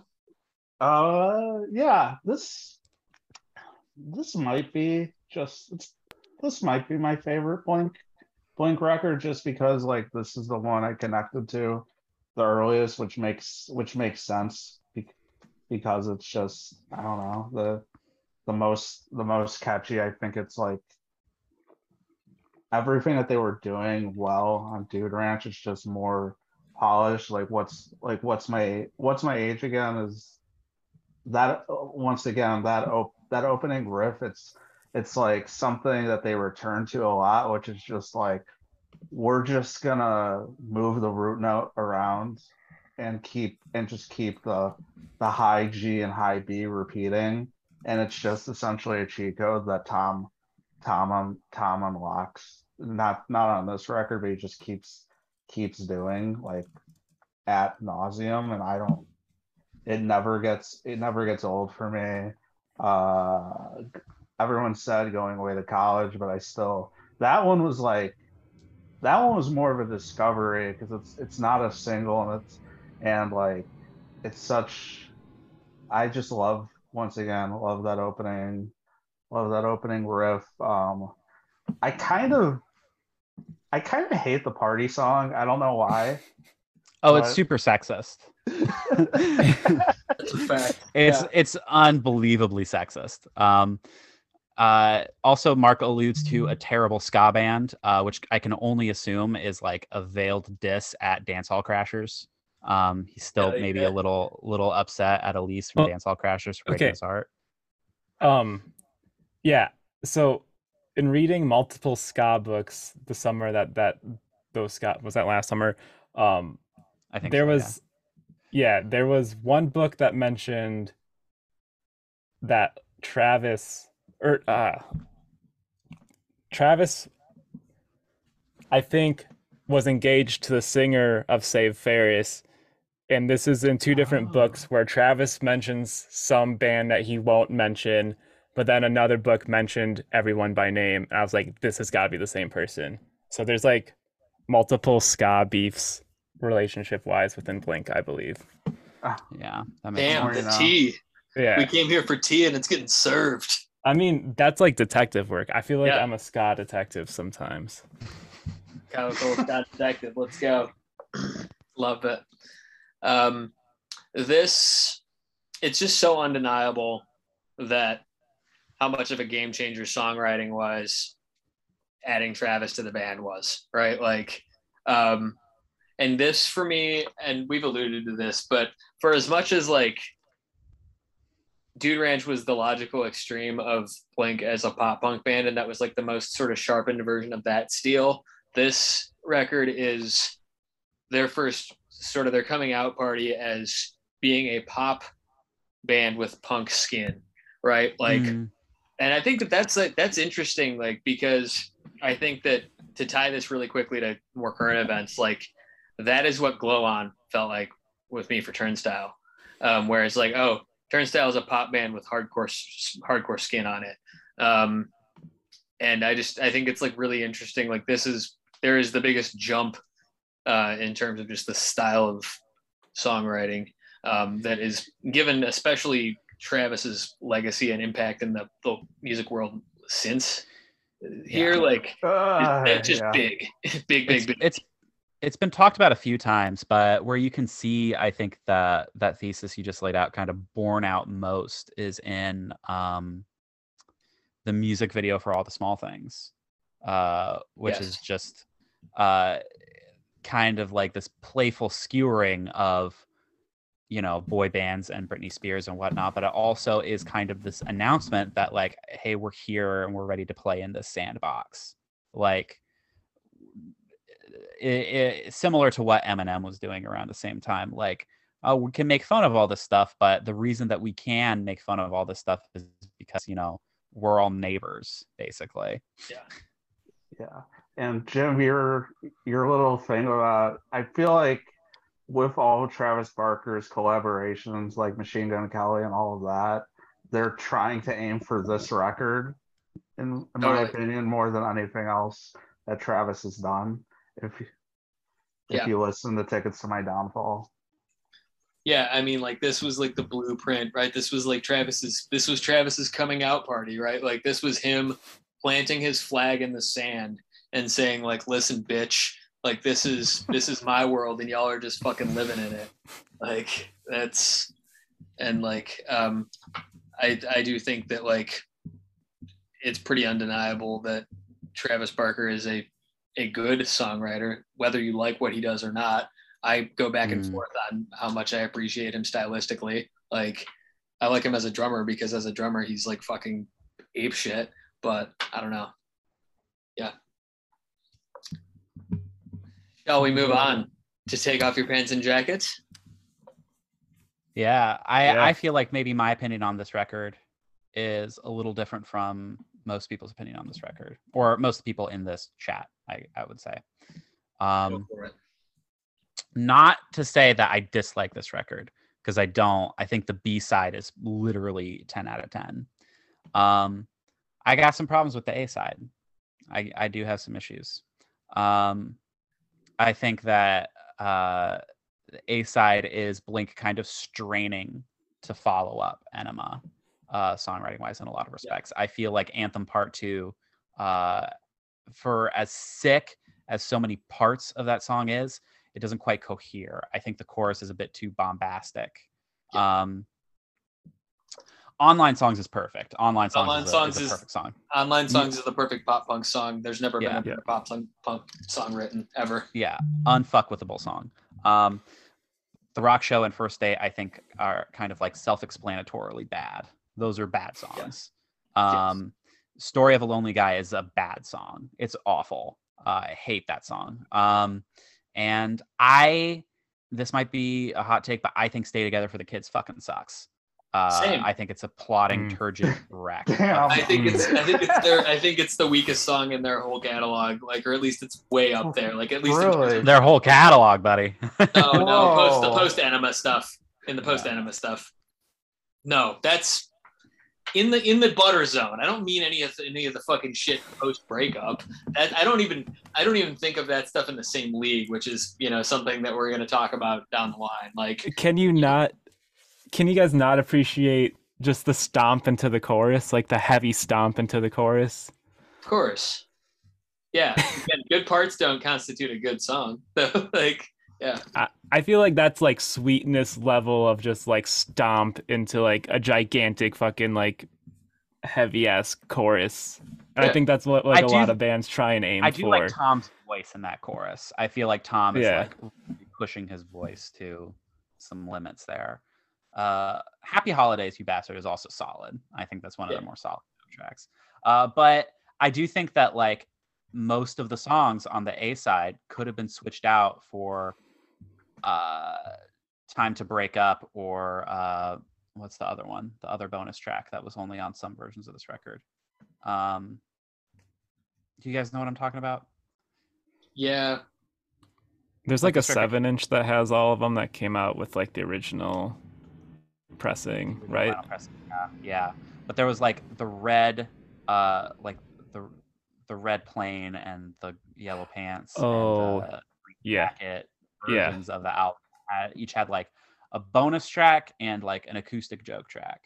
Um, oh yeah, time to break up or what went wrong. those are the those are the two like solid bonus tracks that I think could have been on the A side in place of some of the less ambitious stuff they were doing. Is Mother's the Day? B side, oh, Mother's Day is hilarious. But um, That's on this, right? yeah, it's one of the bonus tracks. Kyle? But oh, sorry, No, No, no, go was- for it. I, I thought you landed the plane. Say all you need to say. I was going to say, but the B side is phenomenal. Every song on the B side of this record is a fucking ripper. Uh, Roller Coaster is perfect. Reckless Abandon is perfect. Every Yeah. time I look for you, I think uh, steals the title for best song on this record uh, from online songs by like a hair. Maybe maybe it's just like a tie. Um, I think "Give Me One Good Reason" is like an ugly song, but it's underrated. Uh, "Shut Up" is one of the best Angry Mark songs, but I still can cannot figure out whether it's about like a wife or a mother. Uh, like when you listen to those lyrics, it's like really hard to tell. Um, and "Please Take Me Home" is really really fucking good. Like all those songs are really great. Shut Up is my favorite Blink 182 song, full stop. I know Wow, Whoa. I- But, but that's that's just it. By like the B side of this record is the alpha and omega of Blink for me. Like I'm so glad that you that you doubled down on how fucking good it is. That's that's my piece that I need to say about the record that I haven't already said.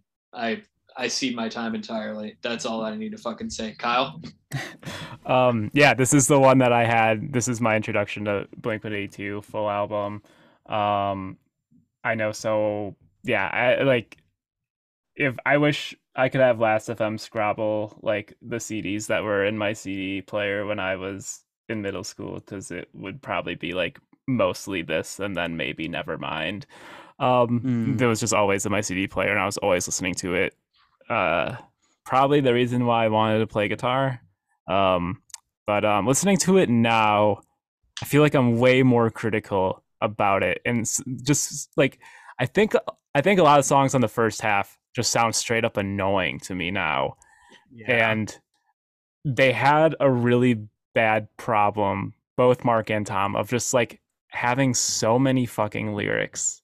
Like they they there's so many goddamn syllables, and they just cram them and it just sounds like really annoying nursery rhymes a lot of the time to me now. And I I, also feel definitely, that way about baseball. yeah. Um, and I loved the shit out of it when I was a teen, but now I'm just like annoyed by it. So some songs that I I really liked when I was a kid, I don't like now, and that was interesting to find out. Um, but yeah, I I think you can't argue that the that that that the second half of this album is amazing. Um, but yeah, there's just like a lot, just like the lyric, like kids can't vote, adults elect them. Like that's so that's so crazy to me. Like, why would you think that's a lyric? like, I'm just amazed that there's like very little quality control in Blink 182. Like, and I feel like there's all I feel like it's always been that way, but there's so many examples of that on this album.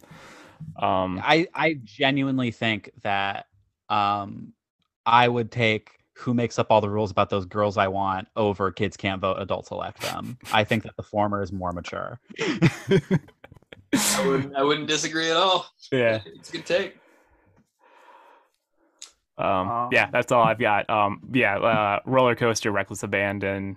Um, good, really, really amazing. Uh, I guess uh, deeper cuts for sure. I, I guess where I'll start is I guess I don't I don't mind side A, like to be honest. Like I I bec- I I guess I guess I'm just empty headed where I'm not thinking about the lyrics. I'm just like, this sounds like a good riff or a good or a, a song. I like the opening little thing for Story of a Lonely Guy. I can't tell you. With Blink, I'm I'm like really, and this might just say more about me, but like I'm really not paying attention to the lyrics at all. Yeah, I mean that's that's your head headcanon on this pod is that you're not a lyrics guy, right? Like you go you go out of your it's like it- we have to you have to go out of your way to really embrace the lyrics on something, and I think that's beautiful in a way. So, so Yeah. like, but I I under I get it. Like I love I love Anthem Part Two. I think I like it more than Anthem Part One. That's Um, insane to me. Wow. wow. Well, to to speak a little bit more about the lyrics of specifically the rock show and first date, I think that that is, you know, them very deliberately trying to recapture the heightened teenager emotions energy that they like so effortlessly caught in a bottle yeah. uh, enema and uh in first date they even kind of like acknowledge in the music video itself it feels like these old people pretending to be young. Totally. Yeah. I yeah i still like i like i like the rock show but i get i get it. It it's just like i was getting into all of this stuff at the same at the same time just the way i did greatest greatest since greatest hits came first so like i maybe it's That's fair. nostalgia nostalgia but like i still I still enjoy I still enjoy those songs. First date, maybe not. I think I just like the rock show more. The first date's fine. it's weird Um, to hear i couldn't wait for the summer and the Warped Tour from the mouth of a man who played the first Warped Tour Yeah. That's a And- fact.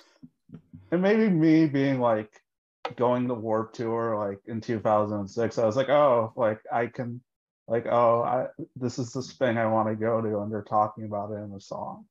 Um but but yeah, like side side B is obviously like fucking leagues better and it's undeniable. Um and eh, yeah, like I I still I still enjoy this record, but I think it's a theme that will become more apparent later with Blink, but they are eventually gonna start running in circles in terms of recreating their youth. And that will eventually hurt that it'll eventually like lead to nowhere for them. you could and- even say you could blame it on their youth yeah. um and like a perpetual problem with pop punk in general like the peter pan syndrome that bands eventually r- run run into because they're un essentially unwilling to con- confront the fact that they're aging i think you picked that phrase on purpose because that was the original title for what's my age again It's Oh, really? that's fucked up. Yeah. That's cool as hell. i i didn't pick that on purpose that's uh yeah no that's It's a like a true phrase. fact. that's a phrase david anthony told me once and i've stolen it since then So, i think david anthony might have gotten that from that factoid because maybe. he honestly he could have been on this episode because he can talk about blink with the best of them yeah yeah. We i'm trying to be careful not to invite david on again too quickly because right it's right. it's too easy. Yeah he came on for like what four hours that was like your longest episode Yeah, it was long as fuck. it was it was two hou- it was two hours but Yeah. yeah, the point this will this will end up probably being the longest one, uh, realistically, which is fine. oh great That's It's fun. it's I honestly that's that's a good record to set. Um, that's that's that's harkening back to our halcyon days i think Um, I, I've said everything I need to say about this record. Um, it's the most important Blink record for me, just because it like it's the first one that I really like bought in kind of real time and really like dove into in full. Um, but let's uh, let's jump a couple more years down the line to untitled or self-titled, depending on how loyal you want to be to the the vision. Ellie, i'm an untitled person i think it's untitled I'm um gonna go with that. I'm with you. yeah. I actually have um some mixed feelings about this record. Not like in terms of its quality, I think pretty much everyone agrees that like aesthetically and sonically it's the most mature like Blink record. Um and it has probably their most sophisticated songwriting. Yeah. Um but I just don't find myself coming back to this one as much. There's like a coldness to it. Um, Yeah, I can see what you mean. That I find a little alienating. Um, despite the fact that like feeling this is like three great pop songs rolled into one. Um, that's like a perfect single. Um, I think "Go" is a really great little song. Um, I really like the way Easy Target transitions into all of this, uh, which all of this is like a super transitory moment for this band, isn't it? Like like all of this like notes like a path that they could have gone down that they could have gone down and then just never took. You know? Like that's like an alternate history Mhm. blink. Mhm. Um, super interesting song. Uh, I think Always is really underrated. Um, obviously, Stockholm Syndrome fucking rips. Um, uh, Obviously, uh, the drum intro of Violence fucking rips. Uh, but there's just like this kind of processed element of it uh, where it feels like okay guys it's time to make our mature record. And i know that like it came out much more organically than that in the studio but listening to it it just makes me feel a little bit um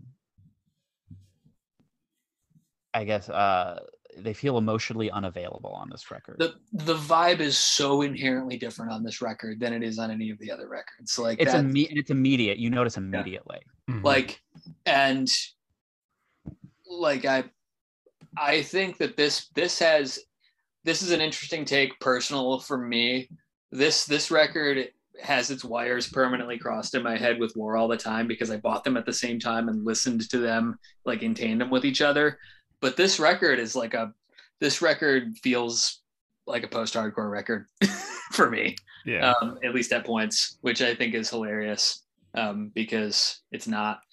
But it just has it has way more of that vibe than like the the vibe that I think that people, if you're going to Blink 182 as a comfort band, which many people in our general age cohort do, like I don't think that you get that same comforting vibe from this record. Like I think that, that, that there's a fundamentally different thing being delivered. Yeah. Like, well, it's like good. It's really fucking good. Like I it's don't objectively good yeah yeah, but Um, it, but I just don't think it's it delivers the same experience, right? Like, and we we when we think about records, we want to think about you know the unified, the unified experience that they deliver, and like I think it's especially kind of jagged the fact that like the the um I'm a big covers guy, like I'm a big covers of records, like layouts guy, and like I think that it's so funny that there's like such a sharp disconnect between the way the record looks and the way that it sounds. Like, yeah um, Yeah. It's interesting you bring up the it's a post-hardcore record in a lot of ways um, because it is, but the time period that it came out and the fact that they went on their hiatus after this record, I think kind of is interesting when you think about uh, the fact that this era it also kind of transitioned to uh, the bands that were more descended from hardcore than uh, skate punk and like traditional California punk. mhm. Uh, like this is when your Fall Out Boys and New Found Glories were popping up. Uh, even fucking Simple Plan, who used to be Reset. Um, even fucking Good Charlotte, who like the, on MTV's Cribs, like the dude from one of the du- kids from Good Charlotte was like, "Here's my fucking first edition Gorilla Biscuits. Start today." Yep. I think that was New Found Glory. I could have sworn Good Charlotte was one of wa- it was like one of those.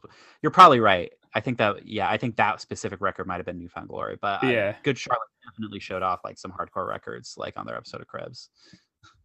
Sick. I jumped the line. Go for it, Kyle. Yeah, so this is like without a doubt my favorite Blink album and like Mm. I feel so intensely um I feel such an intense emotional response to this rel- to this album and I feel like it's been like that for like the past couple of years in discovering that like I think this album has like a magic to it that like like even Pinkerton has with me where it's like it felt like such a risk and the payoff was so gigantically positive um with me at least. Um yeah and i just feel like they can never i feel like it's an album that could not be recreated like even if they tried. And um i've watched the the mtv like documentary about this album like the making of. I've watched that so many times where they like rented a house for like half a year to write this album. And it just seems like they're just like they're they're just nearly like work themselves to death like writing this album. And then they finally got into a studio and recorded it and they were like rushing like the the rushing it off because they wasted so much time, not wasted. They spent so much time just like crafting this album that like the layout and like the pictures were just like done on the fly just because they needed to send it to like distribution and stuff like that. Um but That- yeah, I think it's like such an interesting album and um really I it, it's crazy that it works. It's it, it's crazy that this album works so fucking perfect. Um but yeah, I think Go is top 5 Blink song for me and it's really strange because it's like Mark, Mark sounds writing about something that he's never talked about, never revisited. Um really dark song about like par- parental troubles. Um yeah. Uh That here's your letter. Sorry. Go ahead. No, go.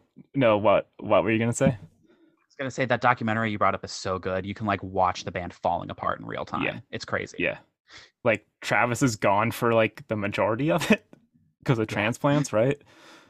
Yes. Um, yeah. Here's your letter is probably my favorite song on this album too. It, it might be that I I love it so much and no one ever talks about it, but I think it's an amazing song. It's a fucking Oh. banger. It's, a really one good song. songs on the record. It is. I I Yeah. should have mentioned it. It's very good. um Asthenia is really good and I feel like I had known this song for like my whole life and never known that it's on this album. I always thought it was like on Neighborhoods or maybe even like an Angels and Airwaves song. It sounds like an Angels and Airwaves song. sense. Uh, but good. Yeah. Yeah. Um But good is the key word. yeah, I don't like anything besides the adventure from that band. Uh, I like the first record and the second one a little bit, Oh. Okay. but but yeah, I it's totally different vibe, and I think Tom kind of loses the plot with that band in general. Yeah. Yeah. Um Violence I think is a great song with just bad lyrics. Like like Violence, You Kill Me, like Those aren't I should have mentioned lyrics. obvious. um, I kept saying the word obviously and didn't mention obvious. Yeah, Which is like like a great little goth song, you know? Uh, Yeah. So's Down. Down is also like a great little goth song. I feel like Down is probably one of Blink-182's most popular songs. I feel like Hmm. I feel like a, I feel like a lot of younger kids like that song. I think it's it like feels very proto emo trap. Yeah, yeah, exactly. Yeah. I mean, and then it goes into like a proto emo trap beat, maybe the Fallen interlude. Yeah. Yeah. Um. Well, the Fallen Interlude sounds like uh, the instrumental tracks on the first two Linkin Park albums. Yeah. One hundred percent. Good point. Um. Yeah. But then uh, Stockholm Syndrome. I really love that song. It. I feel like it kind of freaked me out when I was a teen because it's just it. It's so urgent and sudden, and like Tom's vocals are just like so hard when he's like doing like the screaming or whatever. Um Travis's then- drums sound great on that song too. Fuck. yeah. And then Violence, yeah.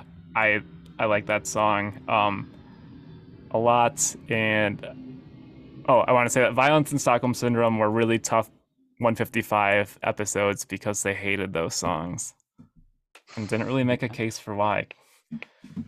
This uh, sorry and uh, i'm sorry kyle because i feel like i'm just so used to like us like cross talking each other um Good. because but uh just because we we mentioned travis's drums a couple times i think that this record is the drum sound that travis has been trying to like recapture ever since Yeah. Okay. Mm, yeah, yeah. Like on a- and on like all the mgk stuff and the newer like uh kind of emo pop punk rap stuff like this is like the drum sound that he's like really trying for Yeah. I feel like he I mean, it's probably because he had so much of a hand in writing this album because I don't think he wrote on Enema as much because those were all written There's bef- more when he was on yeah. Emma. Hmm. yeah.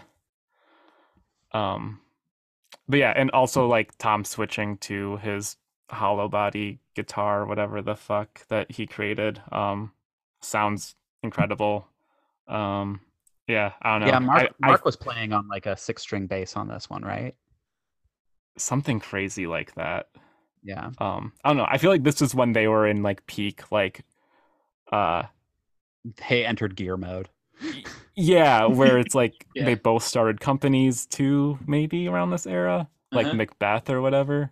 Macbeth, and Famous Stars and Straps, and Atticus. They all three had fucking companies. Yeah. Yeah. I forget about famous stars and straps sometimes because like in my head it's basically just like Metal Mulisha or tap out. Yeah. Um like its aesthetic is just like repugnant to me. Mhm. Uh Well, but that's an important part of the Blink brand. Like, it's not it's not a thing that we're gonna belabor because this isn't the fucking space for it. But like, it is super important to recognize that like a big part of the a big part of Blink's like lasting aesthetic brand was a was an appropriation of Orange County um, motocross bro aesthetic and like turning it into something more palatable for the general Yeah. population. specifically Travis. Yeah, Um exactly. because I think Macbeth and Atticus both had like aesthetics that hold up today. totally. Yeah. And obviously, you know, the I should have worn my fucking Mark shirt. Dina told me to wear like my Mark shirt, but I have I just got a shirt from fucking Forever 21 that looks exactly like the long sleeve over shorts that Mark wears in the Damn It video, and it would have been great to wear. during So sick. Fuck yeah. You go?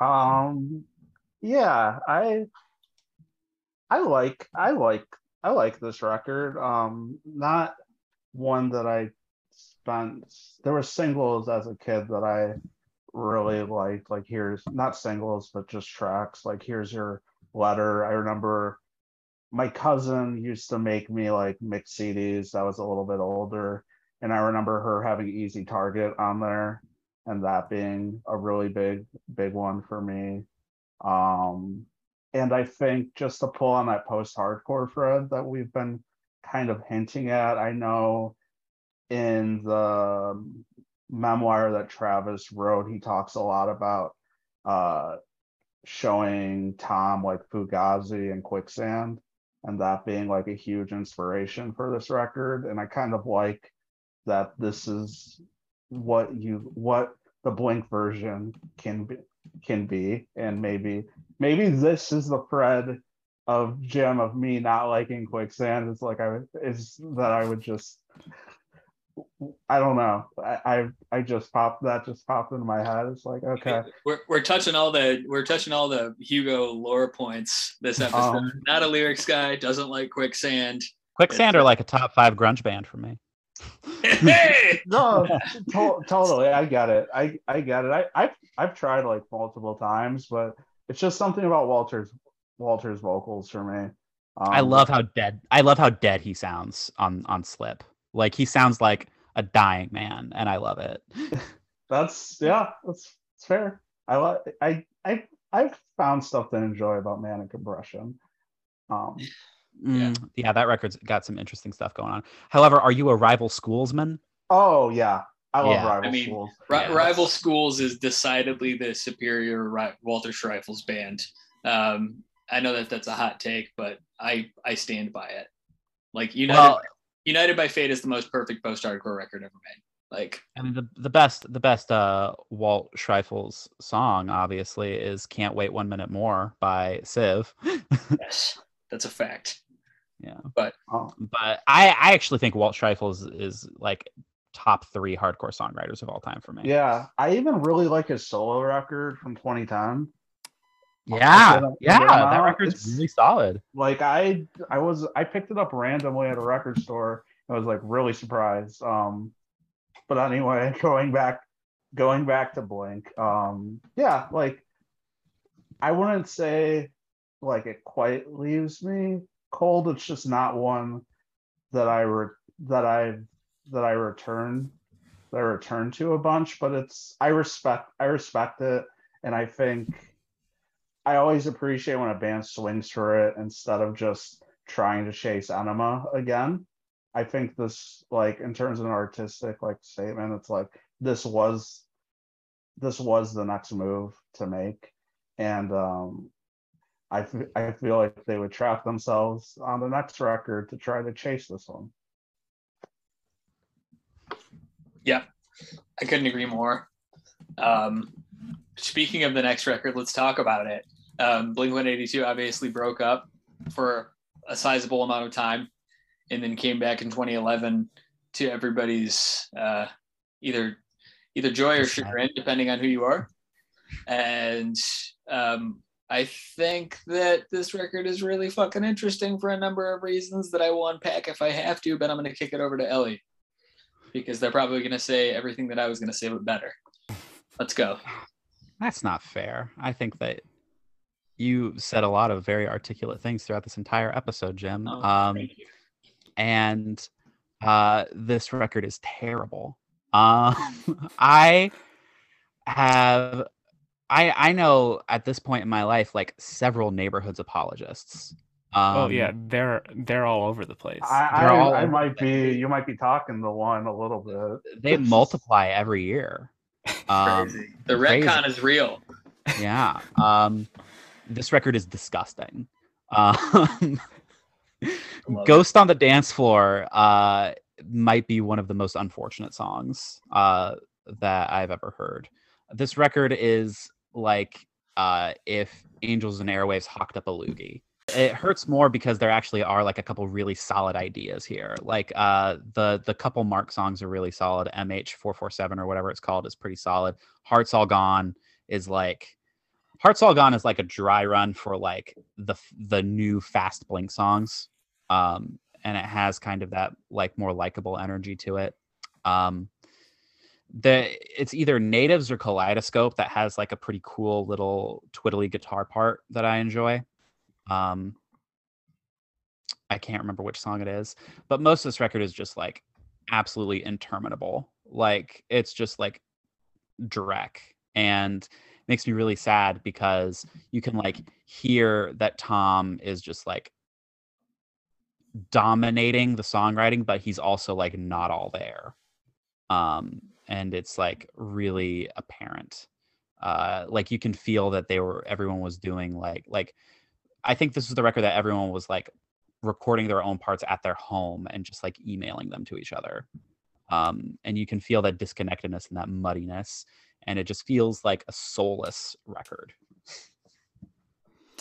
Yeah, I think I succumbed to the apologism of this album at some point where it was like, oh, Neighborhoods is actually good if you listen to it now. And I was like on board with it because I listened to it. I was like, okay, yeah, like the vibe is kind of cool. It's like this sort of nighttime spacey. They have some like synths, but like they don't even sound like they're processed well. Yeah, yeah. like um yeah i listened to this album while i was on a dog walk last week uh, and i came back to it and i was like whoa. I was like pilled because this sucks.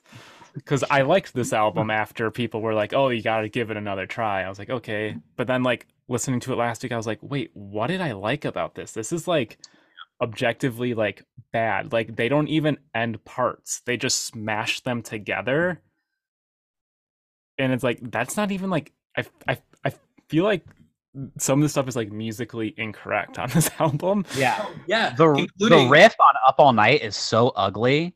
It's like Yeah. an aborted helmet riff. Um, yeah. it's so bad. the the thing that always the thing that the thing that I thought I was pilled about was the drumming on whatever the fuck the single is. I- The fucking Up All After Night, right? up all night. Yeah. Yeah. Um, that I thought that that drumming was cool for whatever reason, and I listened to back to it. I was like, oh no, this is like the most like wanky for wanky's sake drumming. This is like a distillation of everything like you don't want to do as a technical drummer.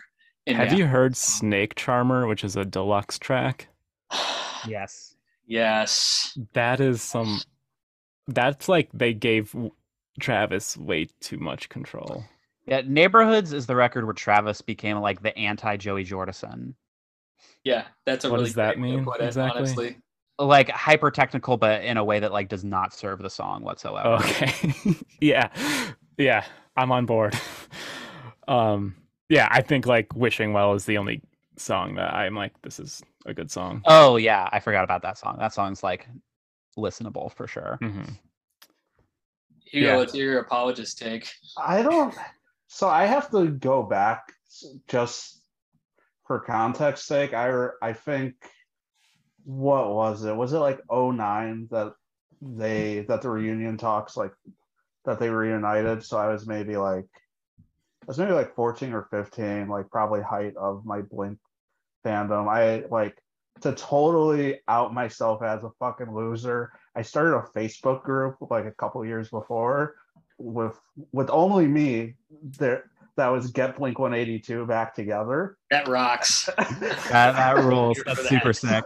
Yeah. So like I was fully in the tank for like anything they were gonna do. I had never seen Blink. I saw them on that first re- reunion. Was I, it the I, Honda Civic with Fall with Fall Out Boy and Panic at the Disco? I, I think I think so. Yeah. Yeah, I saw And I- them on that tour. Um, and I, the they there's this place called First Midwest Bank Amphitheater in the in the suburbs of Chicago. That's um that they played at, and it's cost like a hundred dollars for pit tickets. There's it's maybe like 50 people in there. I I went on eBay and paid like a ridiculous amount of money to see it. So like even that but I remember when this record was coming out, um I fucking hated it like so much. And I think and it was only in the past couple years where it's like, oh, this isn't as it's my take is it's not as bad as I remember it being.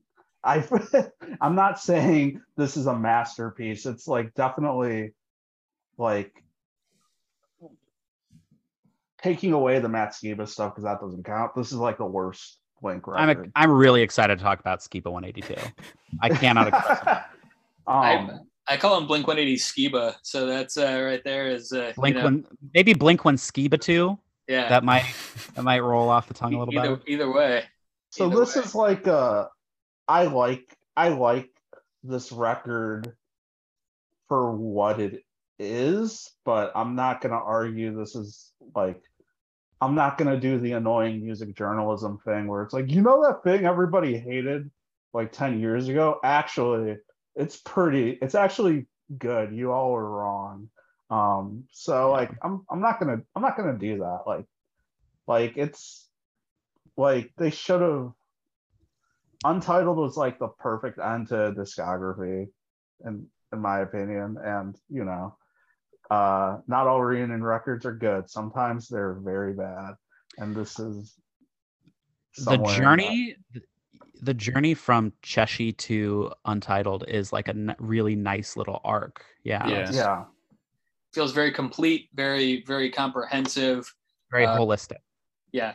It's uh it's And I- it's yeah. it's very it's a it's a Beatles it's a Beatles level arc in a Beatles amount of time. yeah, Uh, and it's like that third analogy. like everyone's saying, the record feels disjointed. You can feel that they're not all in the same place writing it. Yeah.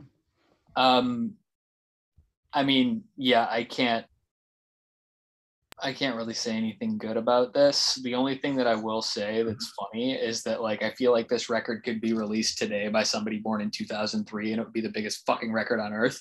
Like this record Yeah. totally like Totally. wrong. totally sounds like something that would like blow up on TikTok um be and be made by like some some kid with face tattoos like that's big uh big vibes there um the whole thing Yeah, just or- feels feels stapled together right? Like it just like it doesn't even Yeah. sound like blink. It sounds like a completely different band composed of different people. Like it's hard for me to believe that it's the same three people doing this. Like Yeah. that's the most jarring thing about it for me is it doesn't sound like the same fucking band at all.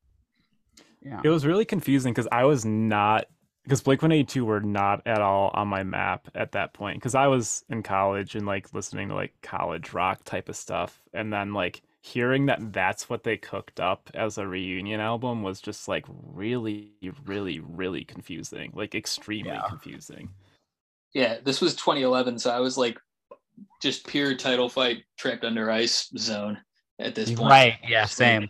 Um, and I was just like that that world is good. Why the fuck would I pay attention to the goddamn Blink?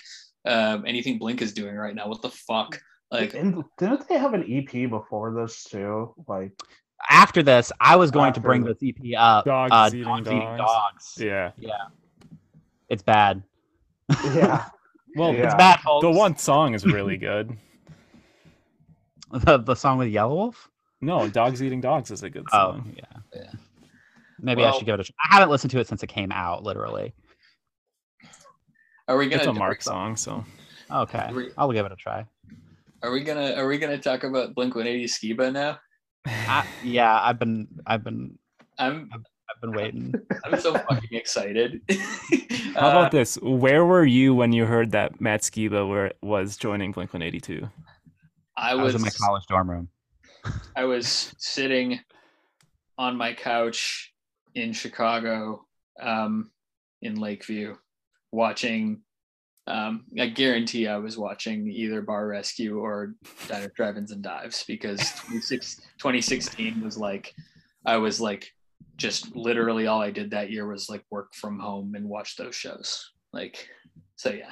Well, I think the announcement came in 2015, Okay, well that Um, no, that that makes that makes sense. Um, and I was living in Chicago as well at the time. Oh, that's so fucking crazy. Yeah. Um, I didn't even think for me. I because like college. Yeah, I, I was like pretty much. I I think I was so mad at neighborhoods that I kind of stopped listening to Blink for a while. Um, and coincidentally, my college roommate was the biggest Alkaline Trio fan and got me into Alkaline Trio. So I I was probably it's probably on my college radio station, like waiting for for my shift or whatever, and being like, oh, oh how is this gonna work exactly?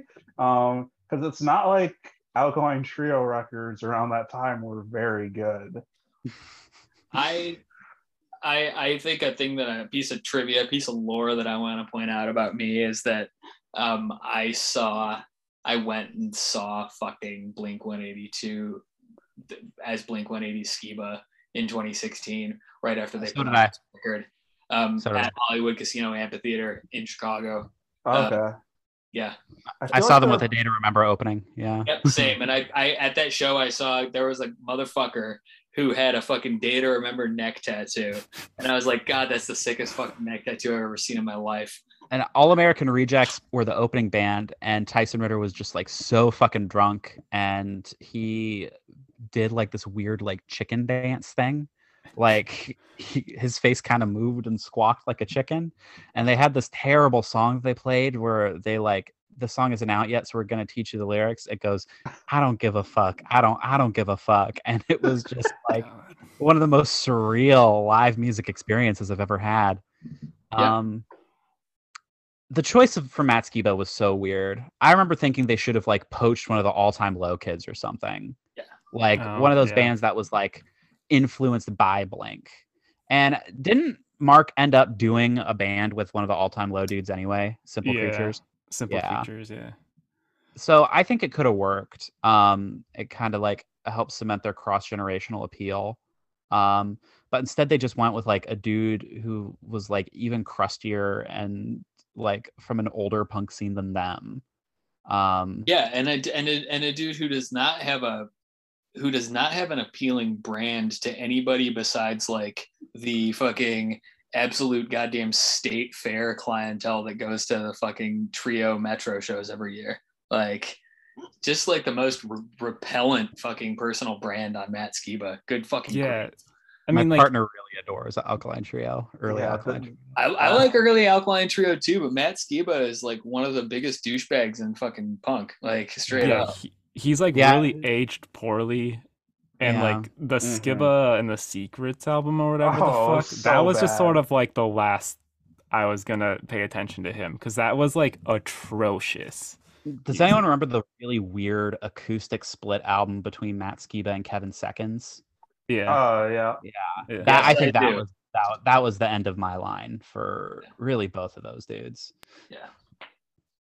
It's like, man, you're gonna really make you're gonna make fucking you're gonna make goddamn it and the crew and then get together and then make some shit like this. You motherfuckers, are you kidding me? Like Yeah. But at least I do think that they both still put on like a pretty good live show. Like Yeah. Seven Seconds is always going to close with 99 Red Balloons, and their cover of Yeah. 99 Red Balloons is like Goldfinger tier in terms Yeah. of 99 Red Balloons covers. the nine, 90 uh, fucking bonus episode 99 red balloons covers rank them fucking um no uh, There's a new one that I heard. I'm pretty sure in Forever 21. um, Yeah. i heard it when i was like setting up drums a couple weeks ago at a gig and i was like oh what the fuck It's odd, isn't it? yeah Yeah. um anything else to say about california Um, did we even really talk about No. California? no we didn't But No, we haven't talked about it at all yet. yeah Um, I I had somebody tell me this record is actually pretty good, and I I don't know what they're talking about. Um, I, I feel like it's I don't like built this pool just became a meme for a while, which was kind of annoying, but whatever. Um, I I feel mean, like you were not you and i were in the thick of it brother yeah, I'm talking uh, about our friend group yeah that would just make a bunch of memes about it and almost like trying to meme it into being a good record or something. Um, I feel like Skiba is just running in circles in per- in particular, and the band is on on here. Um, I I think everything like I hinted at earlier about the Peter Pan syndrome is like just here, like uh, a, a record that doesn't make a case that it should have been made is um You know what though? This record felt weirdly refreshing to me after Neighborhoods. okay. um, in that it had like a goal and a vision. Um, the problem is that uh, it is equally as lacking in a soul as Yeah. Neighborhoods. totally. Yeah. Um, there are some pretty listenable tracks here. I think Rabbit Hole is pretty listenable. Uh, Yep. Cynical is fine. Um, I don't mind She's Out of Her Mind. Uh, I I like the Willows and I like the Bauhaus shout out. Um, it's a bad song, but I don't I don't hate it. And Bored to Death, I think I have heard so many times that Yeah. I've just kind of like been forced to tolerate it. Bo- Um, bored to death is the best like is the best sort of um service to like early blink that they do in this later era like it sounds more like anything on self-titled than anything on neighborhoods does And Yeah. weirdly enough, that life is too short to last long. If you go back to the early Blink era on that seven inch they came to conquer Uranus, that is actually a lyric on either Rectum or Zulu, one of the other songs on Hmm. that seven inch. Damn. yeah fucking cool Yeah. Uh, but it was a Tom lyric. So I don't know. Maybe he can sue. Yeah, I I really like a bunch of songs on this album, like unironically and unapologetically. Like I think "Cynical" is a really good song. She's out of your, her mind, like conceptually as like an idea for a song is really stupid and like problematic, I guess. Um, But it's super fun. It's a yeah, super but fun it's yeah. Um, like the Los Angeles and San Diego tracks and Teenage Satellite, Kings of the Weekend. Those are all hor- horrendous songs. Like I was gonna say Teenage Satellites is pretty listenable, but Kings of the Weekend is truly awful. Well, Maybe Teenage worst the record. Satellites. I feel like it's like in the same vein of like um like Centuries Fall Out Boy, where it's Yes. like going for this Yes. extremely over the top grossness. We thought the exact same thing. Yeah. yeah, it must have Yeah, been on. Sober uh, is also really bad. I really like Sober. Ooh.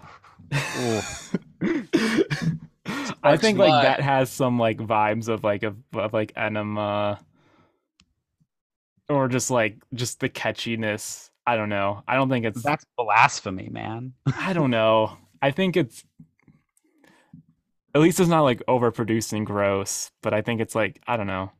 I think like it just must be like the na na nas that got me. Um, built this pool is f- stupid and was funny for a minute, and then the world is a beautiful place covered it, and then it was no longer funny.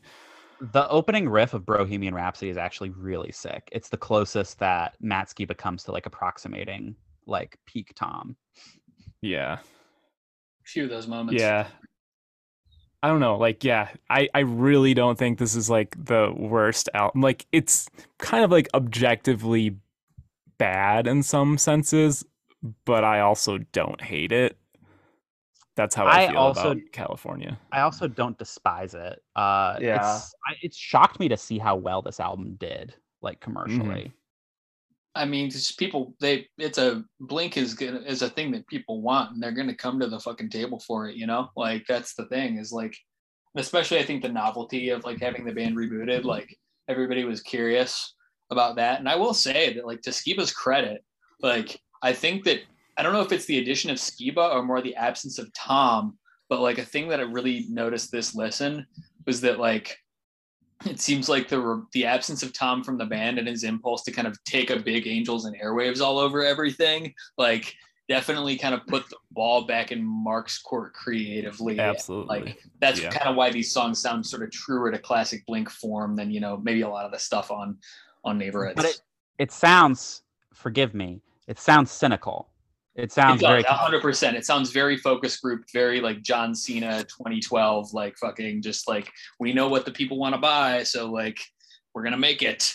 Yeah. Yeah. I think just when this came out, like, and I haven't really given it a fair shot. I I think I was just very uninterested by another Blink record, and it was just where I was at in 2016, just being in in co- in college and getting more into like DIY stuff and like s- stuff on the lower level.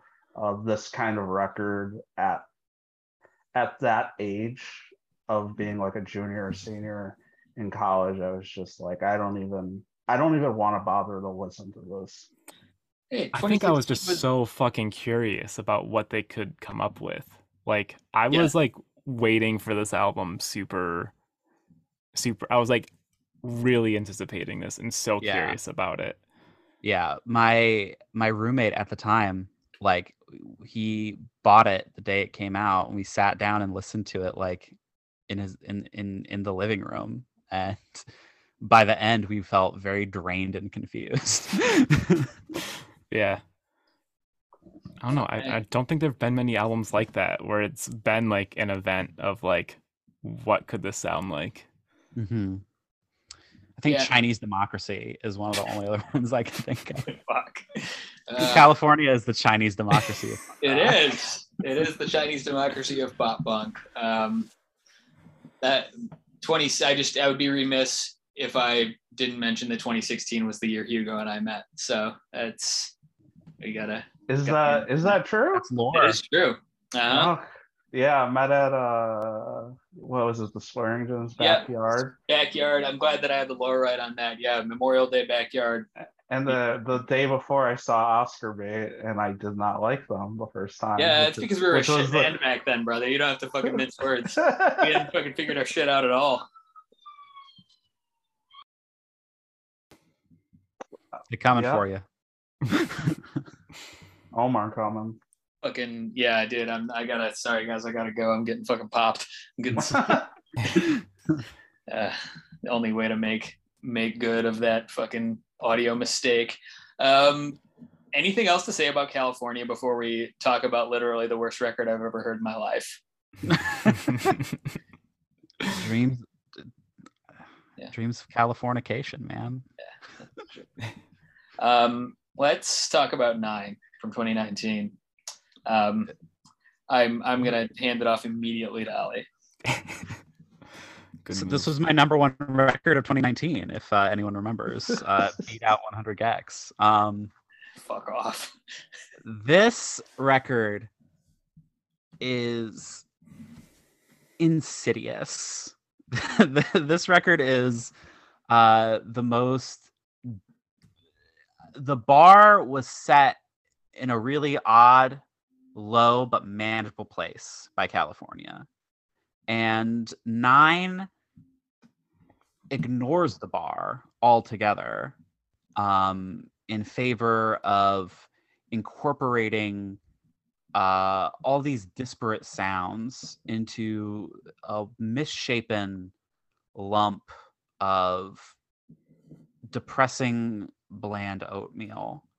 Um, that also happens to taste like repellent um, and the thing that weirded me out the most upon listening to this record is that they seem to have been infected by some of that like stomp clap hey indie songwriting. Oh yeah, what the fuck? Yeah. For- yeah, I me, heard, this- I'm Blame It on My Youth, like the gang vocals. It felt very like of Monsters and Men almost. Yeah, well, also, but also, I'm getting this. I'm just gonna jump right in. Um, uh, this, I'm. This is giving big Imagine Dragons at points too. Oh, Yeah. yeah. Yeah, yeah, yeah. yeah. like the whole there was this whole geist that happened sort of the middle of the decade where I feel like fucking Imagine Dragons and 21 Pilots and sort of everything in that zone really got like um you know had a moment but I think that in 2019 aspiring to any of that stuff is so fucking funny like that's such a hilarious exercise in like boomerdom right like what the fuck is like oh yeah there's this thing that was hot as fuck four years ago let's just jump in on it and go in on it now It's Like- so deeply incoherent and futile. And then there are songs like Generational Divide that are actually like almost sick, right? Yeah. Um but the fact that it's just surrounded by this miasma of mediocrity like works against them. Like it makes this the bad like it makes the good songs sound bad.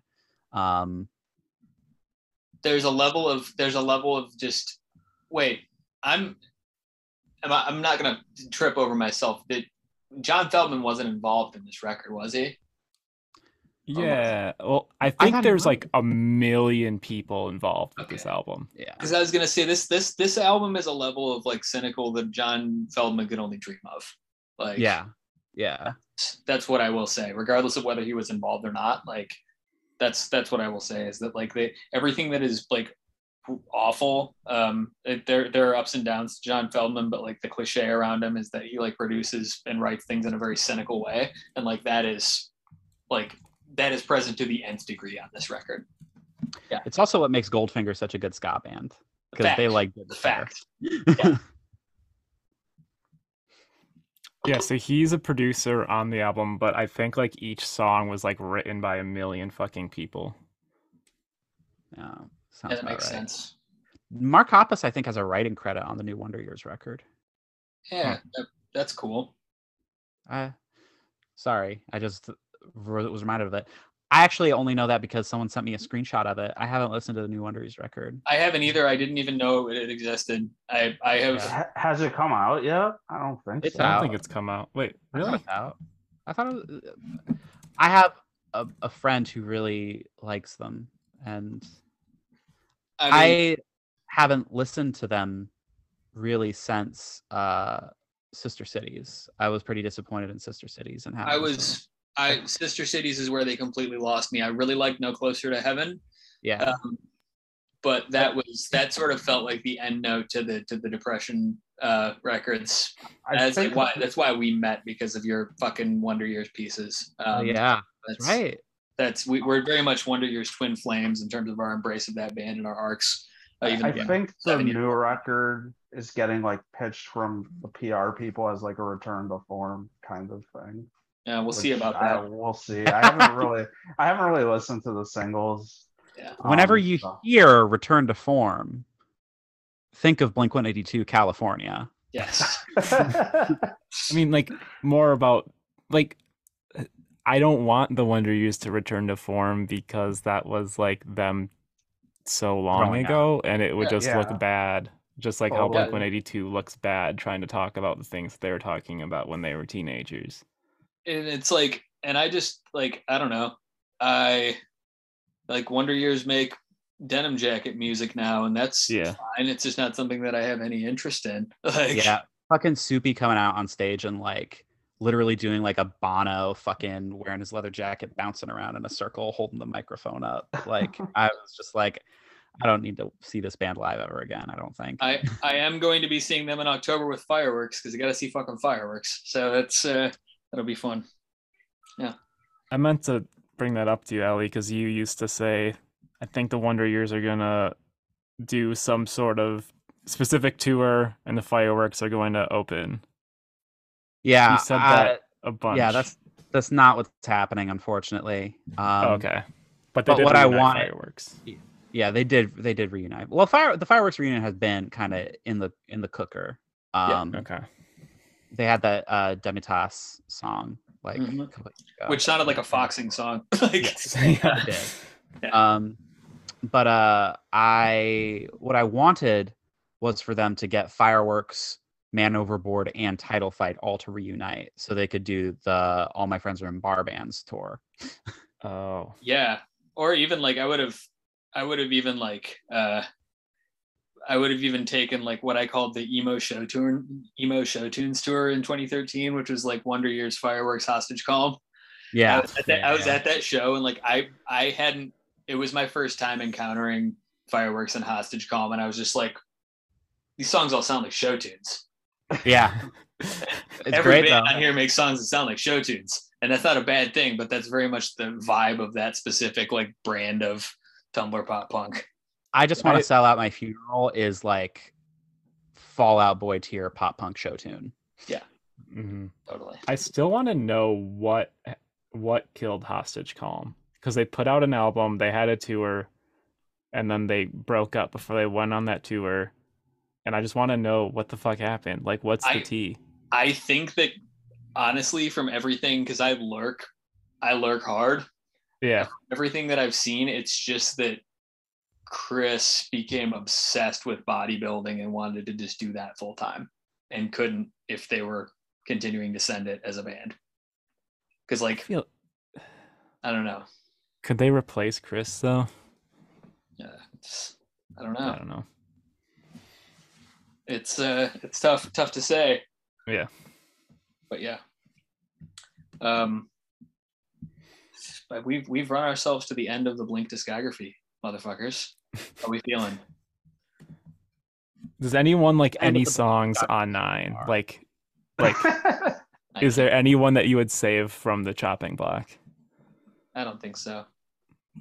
I I barely have a recollection of listening to this record except that I didn't particularly care for it.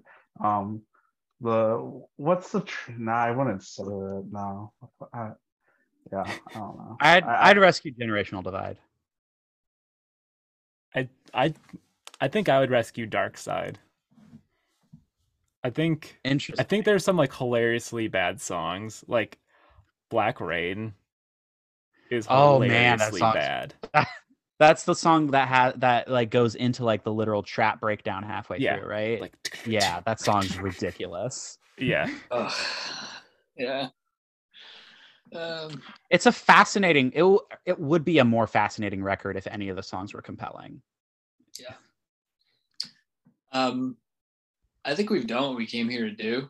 Like, I think that this has been really fun because, again, like whenever anybody talks about blink, they talk about them in the macro as a cultural phenomenon. But like, this is a rich discography. Like, in spite of it shitting the bed very hard at the end, like it's like there's so much goodness. And like, I for one, like, I'm really stoked because like.